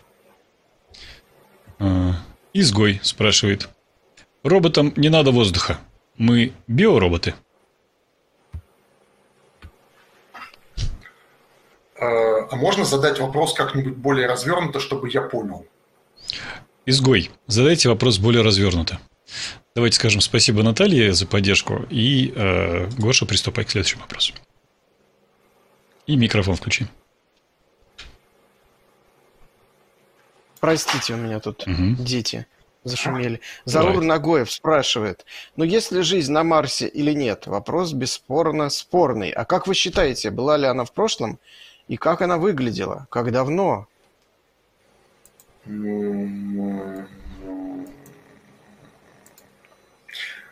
была ли она в прошлом, это 50 на 50, либо была, либо не была. Если была, то как выглядела, скорее всего, достаточно похоже на наших бактерий архей. Если была в прошлом, у нее были хорошие шансы сохраниться в толще марсианской коры, в глубинной биосфере. Искать надо там. А вот была она или не была, это у меня... Конечно, я бы хотел, чтобы она там была, но честно, у меня нет других оснований, кроме вот своего желания сказать, что она там была. Спасибо. И еще один вопрос от э, э, ленивого хомяка. Михаил сказал, что единый организм на всю планету по типу Соляриса невозможен, так как эволюции не будет в таком случае. А возможен вариант, когда такой организм будет не начальной, а конечной точкой эволюции. Какой-то тип организмов доэволюционировал до того, что занял всю планету, сожрав, убив всех конкурентов. И на этом все, прогресс остановился. А, ну, наверное, что-то подобное могло произойти, если там раньше была разумная цивилизация, которая неудачно поэкспериментировала с нанороботами. И слилась вот в э, такой океан. Угу. Вполне может быть, что в океане Соляриса в каком-то переписанном виде живут сознания его отдельных прошлых разумных обитателей. Спасибо. Ольга Черн спрашивает, почему все против версии, что может быть разумная жизнь, но общаются там с запахами? Кошки и собаки так делают, растения тоже. Кто против? Почему все? А, ну, с общением с запахами плохо то, что это общение медленное, что пахучее вещество, оно распространяется гораздо медленнее, чем звук, и тем более, чем свет. Поэтому полностью на запаховое общение без слуха и зрения полагаются только совсем-совсем медленные и неторопливые существа типа тех же растений. Если вы животное, которое двигается, которое, у которого еда может убежать, которому надо с подвижными сородичами взаимодействовать, вам нужны быстродействующие чувства. Это либо зрение, либо слух, ну, либо электрическое чувство у электрических рыб в мутной воде. Запахи Спасибо. могут э, это дополнять, но они не могут это полноценно заменить из-за проблем со скоростью и дальностью. Угу. Спасибо. А пользователь YouTube пишет. Вот постоянно э, терзаясь вопросом, а жизнь на Венере в принципе возможна? Пусть не на углероде, на кремнии или еще как? Или отвечали ну, мы уже на этот вопрос? Мне кажется, что невозможно. Ни на углероде, ни на кремнии. Угу. Гоша? Да, про жизнь на кремнии у нас вот советую посмотреть выступление Михаила на форуме. Ссылка mm-hmm. есть mm-hmm. на это выступление в описании к видео. А про жизнь на Венере и вот все, что с этим связано, смотрите выступление Дмитрия Горинова и стрим, который здесь был в субботу. Полностью был посвящен там про терраформирование, про жизнь на Венере говорили два часа. Вот. Ну, интересно. И вопрос от да, Арсения Енина. Интересно, а Никитин говорил, что жидкий СО2 – это перспективный растворитель. Так, по-моему, этот был вопрос, или я ошибаюсь? Не ошибаюсь? прям такой, но очень похожий, да, повторяющийся в какой-то степени. Ладно, давайте ну, давай дальше. следующий.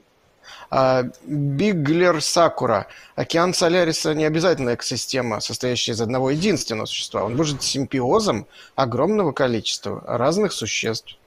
Вот еще так развернем. Ну, если это экосистема из многих разных существ, то, наверное, он может существовать. Но самый вероятный э, путь э, к такому океану, как мне кажется, это разумная цивилизация, которая увлеклась нанотехнологиями. Угу. Это было бы интересно. Так, Антон Анатольевич задает вопрос. Возможно ли в Солнечной системе или в галактике жизнь на основе спиртов? В каком смысле на основе спиртов? На спирты в качестве растворителей? В качестве жидкости? Их нигде столько вроде бы нет в чистом виде. То есть спирты – это не самые устойчивые вещества по сравнению с водой или с углекислотой или с метаном. Так что за миллиарды лет они, скорее всего, будут превращаться во что-то другое, более устойчивое. Спасибо. Так, Александр Олешин, 46, 68, спрашивает. Интересно, оценивал ли кто-то время, необходимое для развития всей клеточной биохимии из гипотетической РНКовой биохимии, которая тоже требует время для развития? А как такое время оценить? Мы довольно плохо умеем оценивать скорость эволюции, по крайней мере, на современных примерах э, мы знаем, что она может отличаться там ну, на 6 порядков. Что у нас есть живые ископаемые типа мечехвоста, которые не изменились э, за 300 миллионов лет, а есть виды насекомых, которые образуются там буквально за 100 лет на наших глазах. Вот. То есть, э, в зависимости от условий, эволюция может идти очень быстро или очень медленно, с разбросом, ну, так, примерно на 6 порядков.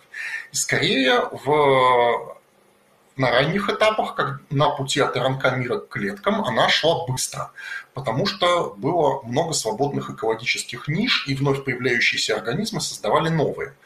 И есть оценки, что там от мира РНК до клетки путь мог быть пройден за сотню тысяч лет и даже в пределах одного геотермального поля, не выходя за его границы. И только потом уже из этого РНК-оазиса на безжизненной планете клетки бактерии археи расселились по остальной планете. Э, я тоже считаю, что это могло пройти очень быстро, менее чем за миллион лет. Спасибо. Спасибо. И э, вопрос, точнее, некая реплика от Эль Барта, который поддерживает еще раз наш стрим. Спасибо, Эльбарта. Говорит, Говорит, спасибо за стрим, заказал книгу Михаила. На мой взгляд, один из лучших лекторов УПМ. Вы не зря заказали, книга отличная. А, и дядя Ваня поддерживает стрим и задает вопрос. Насколько научным, по вашему мнению, э, конец фильма «Война миров», где инопланетяне погибли от земных микробов? Кстати говоря, дядя Ваня, это не фильм, а книга. Откроем вам секрет. Э, у которой было много инкронизаций, где инопланетяне погибли от земных микробов, и решаема ли такая проблема, если мы долетим до планеты с, с развитой жизнью?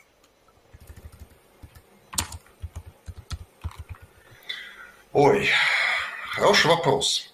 Если условные марсиане имеют общее с нами происхождение, у них э, та же таблица генетического кода, у них тоже белки, тоже ДНК, то они могут пострадать от наших микробов и вирусов, а мы можем пострадать и от их микробов и вирусов, в принципе.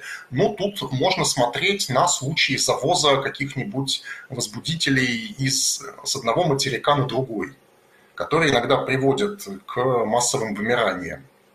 Ну или, например, как африканская муха ЦЦ, переносящая сонную болезнь, она не позволяет э, в большей части Африки держать коров и лошадей из Евразии, они там от этого погибают э, очень быстро.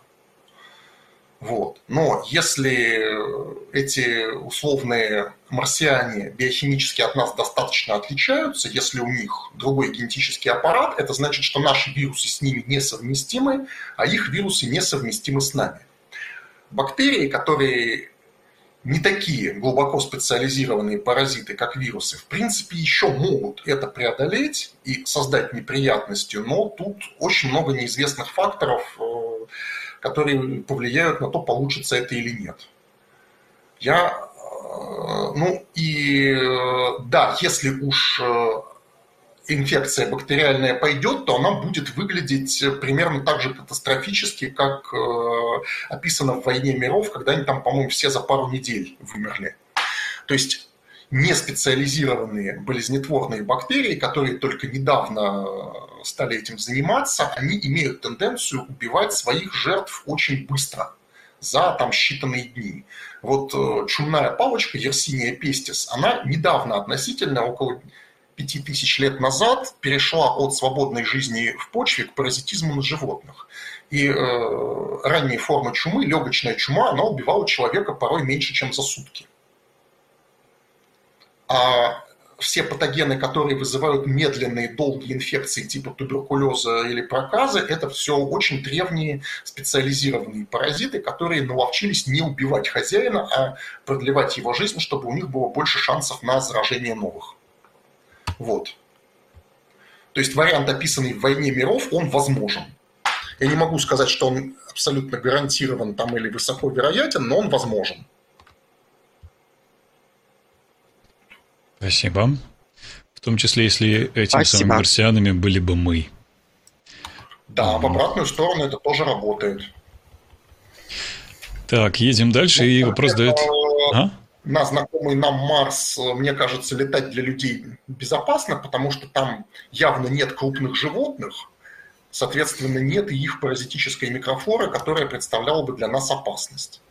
А mm-hmm. то, что там живет в почве, оно, скорее всего, не выживет. Так же, как всякие земные экстремофильные археи для человека безопасные. Mm-hmm. Спасибо. И э, София К. спрашивает, э, может ли жизнь исчезнуть полностью и без следа? Полностью и без следа. Имеется в виду в масштабе планеты или в масштабе Вселенной? Давайте оба варианта разберем. Если в масштабе планеты, то э, через 2-3 э, миллиарда лет земную жизнь это, в принципе, и ждет. Повышение светимости Солнца приведет к тому, что Земля превратится во вторую Венеру. И э, все зажарится. В масштабе Вселенной зависит от того, сколько там планет с жизнью. Если жизнь редкая и Земля у нас в галактике такая одна или одна из десятка, то да, есть шанс на полное исчезновение. Если у нас миллионы планет с жизнью, то, скорее всего, из нашей галактики ее так просто не выморить. А на одной планете, да, можно.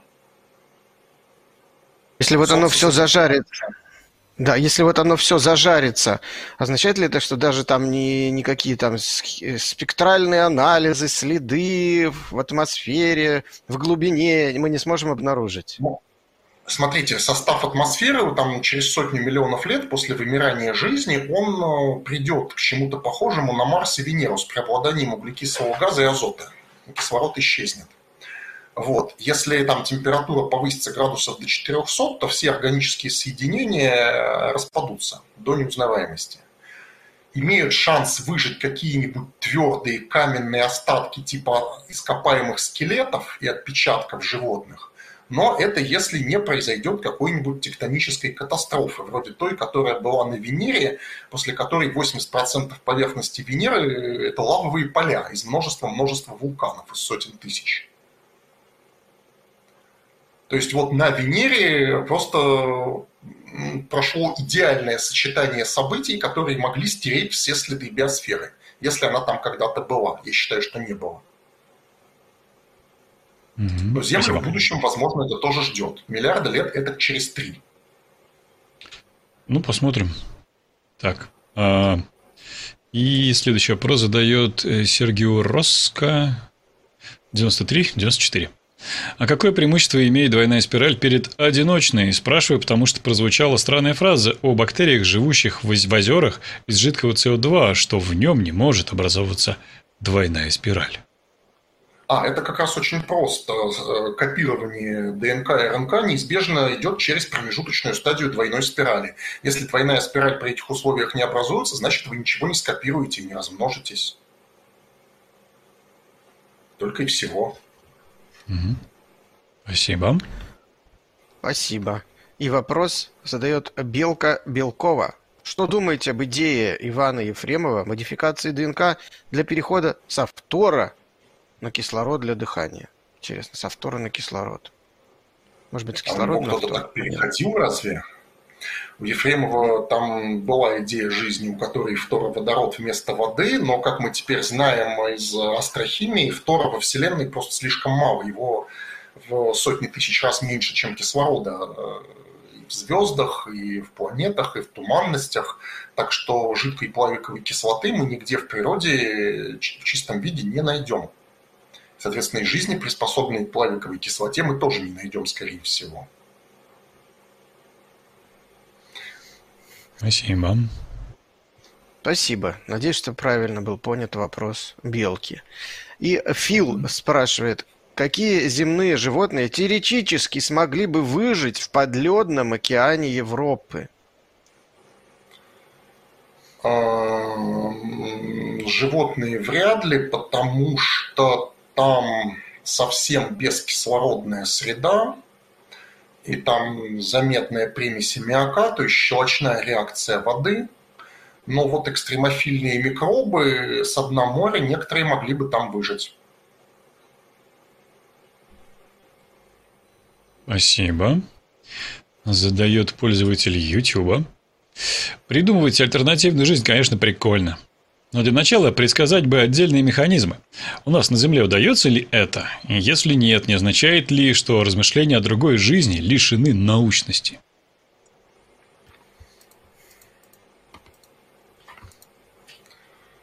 А, предсказать отдельные механизмы. Тут, конечно, хотелось бы конкретных примеров, что автор вопроса имеет в виду. Ну, смотрите, действительно, рассуждение о возможной альтернативной жизни – это не совсем похоже на то, как делают э, нормальную экспериментальную науку. Но, с другой стороны, они нужны для того, чтобы переходить к экспериментам, э, переходить к тому, чтобы посылать космические зонды. Чтобы посылать космические зонды, нам надо понять, какие на них ставить приборы для обнаружения внеземной жизни. А для этого надо иметь какие-то идеи о том, какую внеземную жизнь мы ищем. То есть это не совсем привычная наука, но это необходимая подготовительная стадия, собственно, науки. Вот. Ну а с пониманием механизмов это то, чем молекулярная биология, собственно, и занимается, что э, кодирование последовательностей белков, последовательностями ДНК, э, репликация ДНК и роль в этом э, комплементарности нуклеотидов и двуспиральной структуры – это вот фундаментальные механизмы. Или я не очень понял, что автор вопроса имел в виду здесь? Ну, пусть попробует его задать в чате. Там очередь еще где-то 30 вопросов. Вот. Ну, вдруг. Мало ли, Ох. действительно близ получится. Понятно, что мы на все вряд ли успеем ответить. Это, кстати, намек тем, кто хочет услышать ответ на свой вопрос. Есть ссылка в закрепе, есть суперчат. А, М. Там, на самом деле гораздо, гораздо больше 30.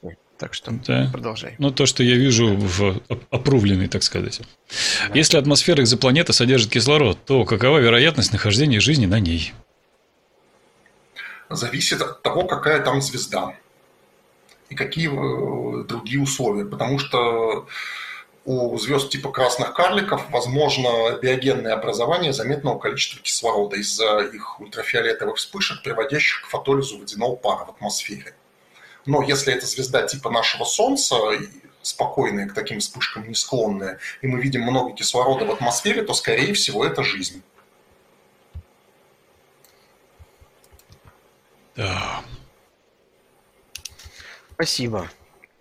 Вопрос э, задает еще один э, пользователь интернета. Я бы задал такой вопрос. С чего мы решили, что знаем, какие элементы распространены в нашей галактике? Мы опираемся на спектральный анализ. Но кто сказал, что неизвестные нам химические вещества не будут давать такой же или максимально близкий спектр, как у известных элементов? Ну, смотрите, тут э, в вопросе смешаны два понятия – вещества и химические элементы. Веществ действительно возможны миллионы сложных веществ, состоящих из разных типов атомов. А вот типов атомов, э, их 100 с небольшим штук, включая искусственные радиоактивные, это таблица Менделеева, которая напрямую следует из э, квантовой физики, из э, законов э, построения энергетических уровней электронов. Поэтому незнакомых нам типов атомов в галактике быть не может.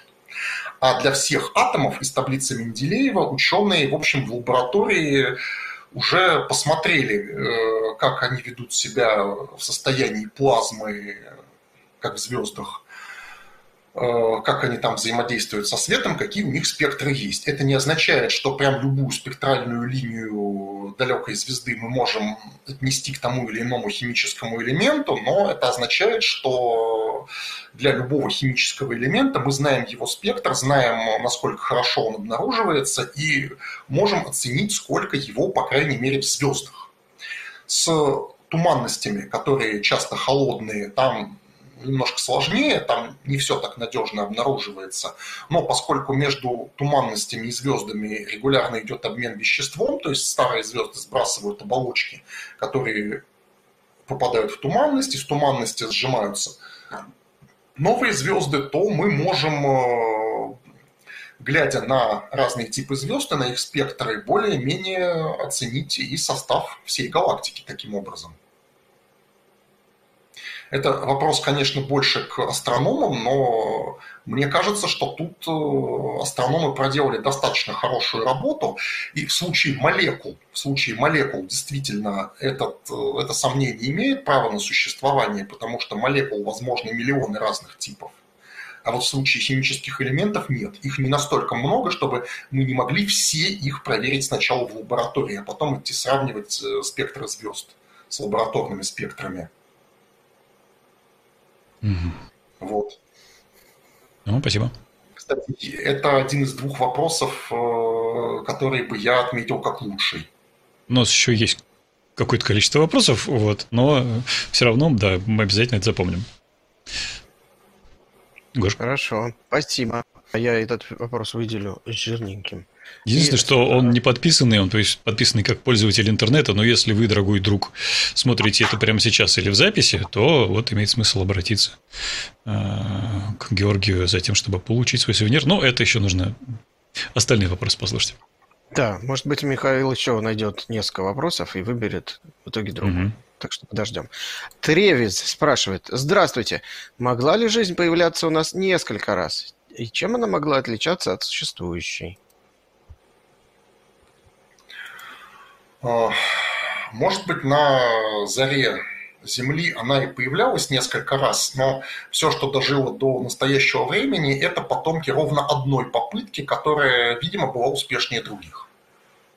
И либо вытеснила, либо другие независимо возникшие линии жизни вымерли по каким-то не связанным с конкуренцией причинам. Может, на них астероид неудачно упал, на их геотермальное поле.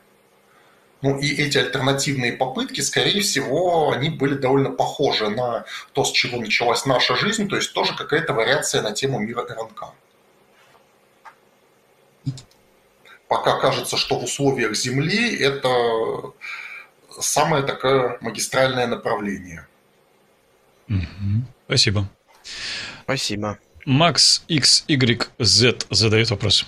Насколько актуально заселение космических тел искусственно созданных персонализированных организмов, нечто вроде шаров, как э, предлагал Сурдин на Венере или водные просторы в рамках высоких давлений?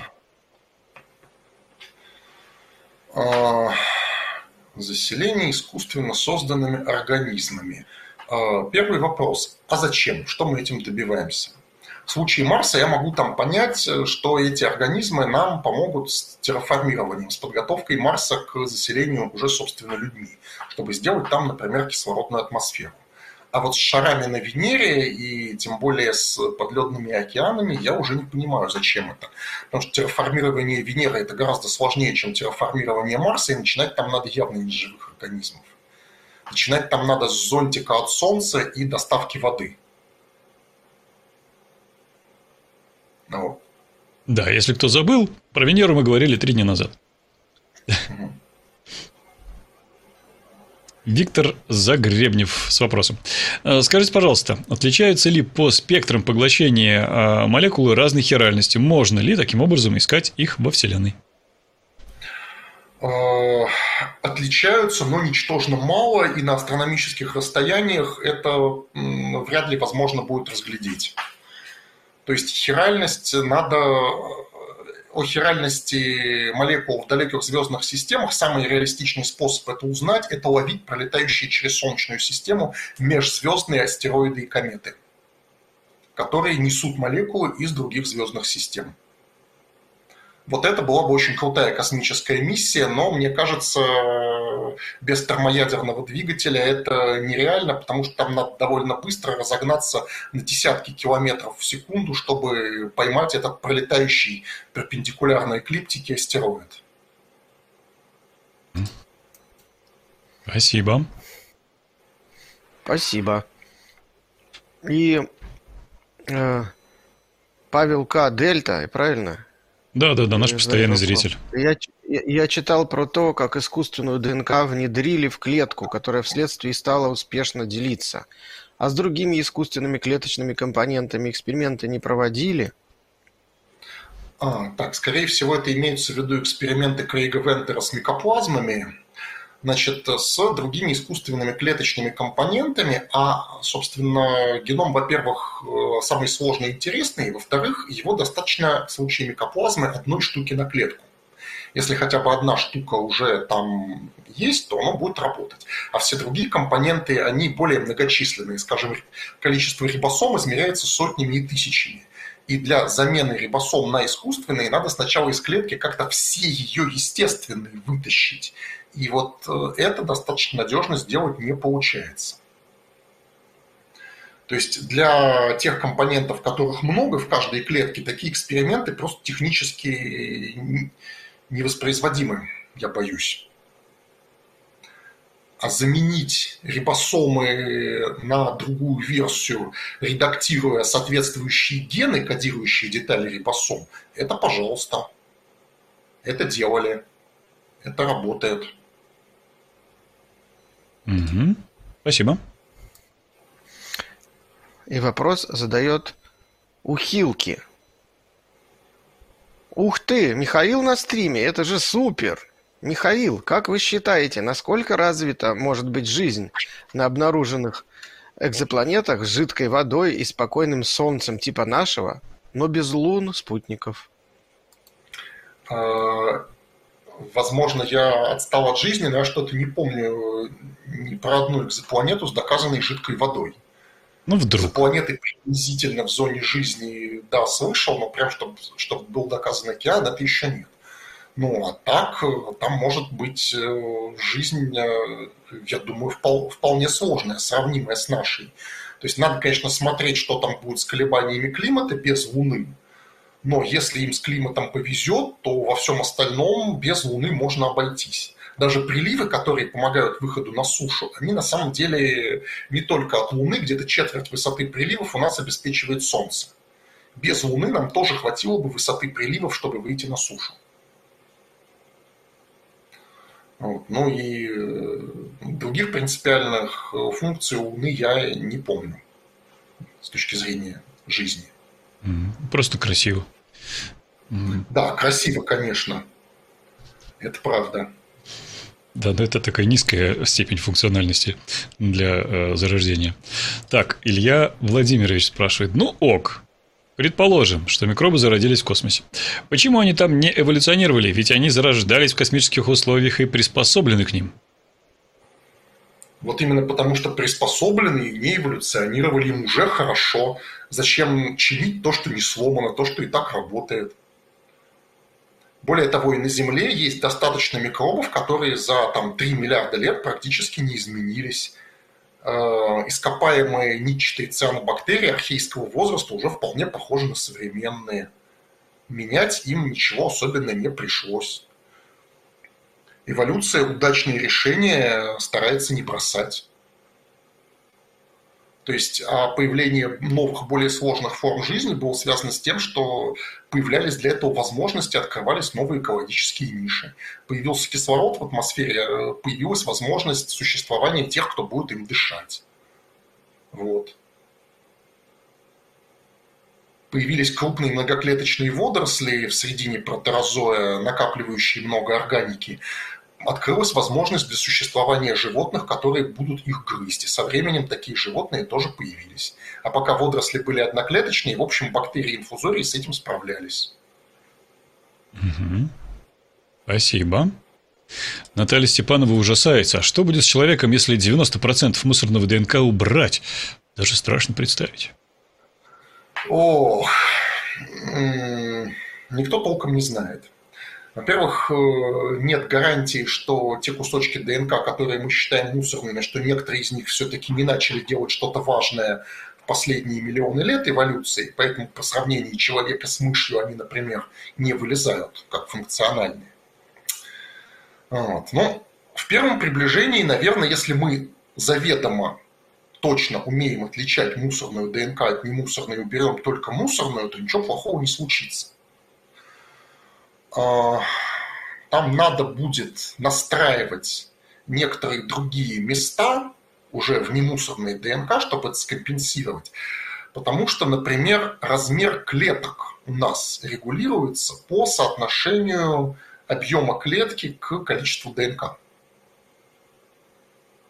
Поэтому у тех организмов, у которых мусорной ДНК много, как саламандры, у них и клетки крупные. А вот у тех, у кого мусорные ДНК поменьше, как птицы, у них и клетки мельче. То есть, если не подкручивать вот эту настройку, то при удалении мусорной ДНК у нас получатся клетки в несколько раз меньше, чем были у нормального человека, и, соответственно, люди получатся карликовые. Но это одна настройка, которая, наверное, ее поменять гораздо легче, чем четко удалить всю мусорную ДНК. Второе последствие – это отдаленное, это снижение эволюционной гибкости. Потому что мусорная ДНК, эволюционирующая свободно, это источник э, новых генов и новых регуляторных блоков для старых генов. Например, э, один из ключевых генов, участвующих в формировании плаценты млекопитающих, он управляет слиянием клеток э, в большие структуры без клеточных границ, он происходит из мусорной ДНК, конкретно от внедрившихся в геном древних млекопитающих каких-то вирусов. То есть мусорная ДНК является источником новых генов. Если ее всю убрать, то в первую тысячу лет ничего плохого не будет, но на 100-миллионном временном отрезке 100 миллионов лет вид удаленной мусорной ДНК будет э, явно проигрывать в темпах изменения своим родственникам, у которой мусорная ДНК была на месте. Да, спасибо. Давайте перед следующим вопросом. Кратенько объявление. А, спасибо, что смотрите. Спасибо, что смотрите и пересматриваете уже после того, как стрим становится видео. И, кстати говоря, если вы смотрите через VPN, вам отдельная благодарность. Такая вот ситуация у нас. А, спасибо, что ставите лайк. А, спасибо, что подписываетесь на канал и нажимаете на колокольчик выбор пункт меню все. И что поддерживаете конкретные стримы во время их, соответственно, прохождения, происхождения. В общем, когда они идут.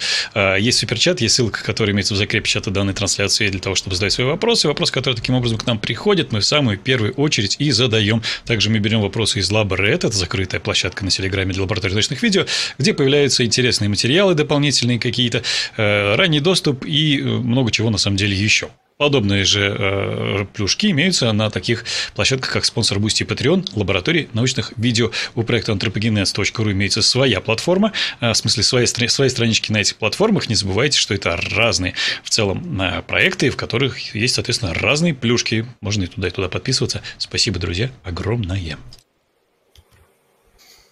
Да, а, а я скажу еще раз очень кратко, что ждет нас на наших YouTube-каналах, вас точнее, на наших YouTube-каналах в ближайшие дни.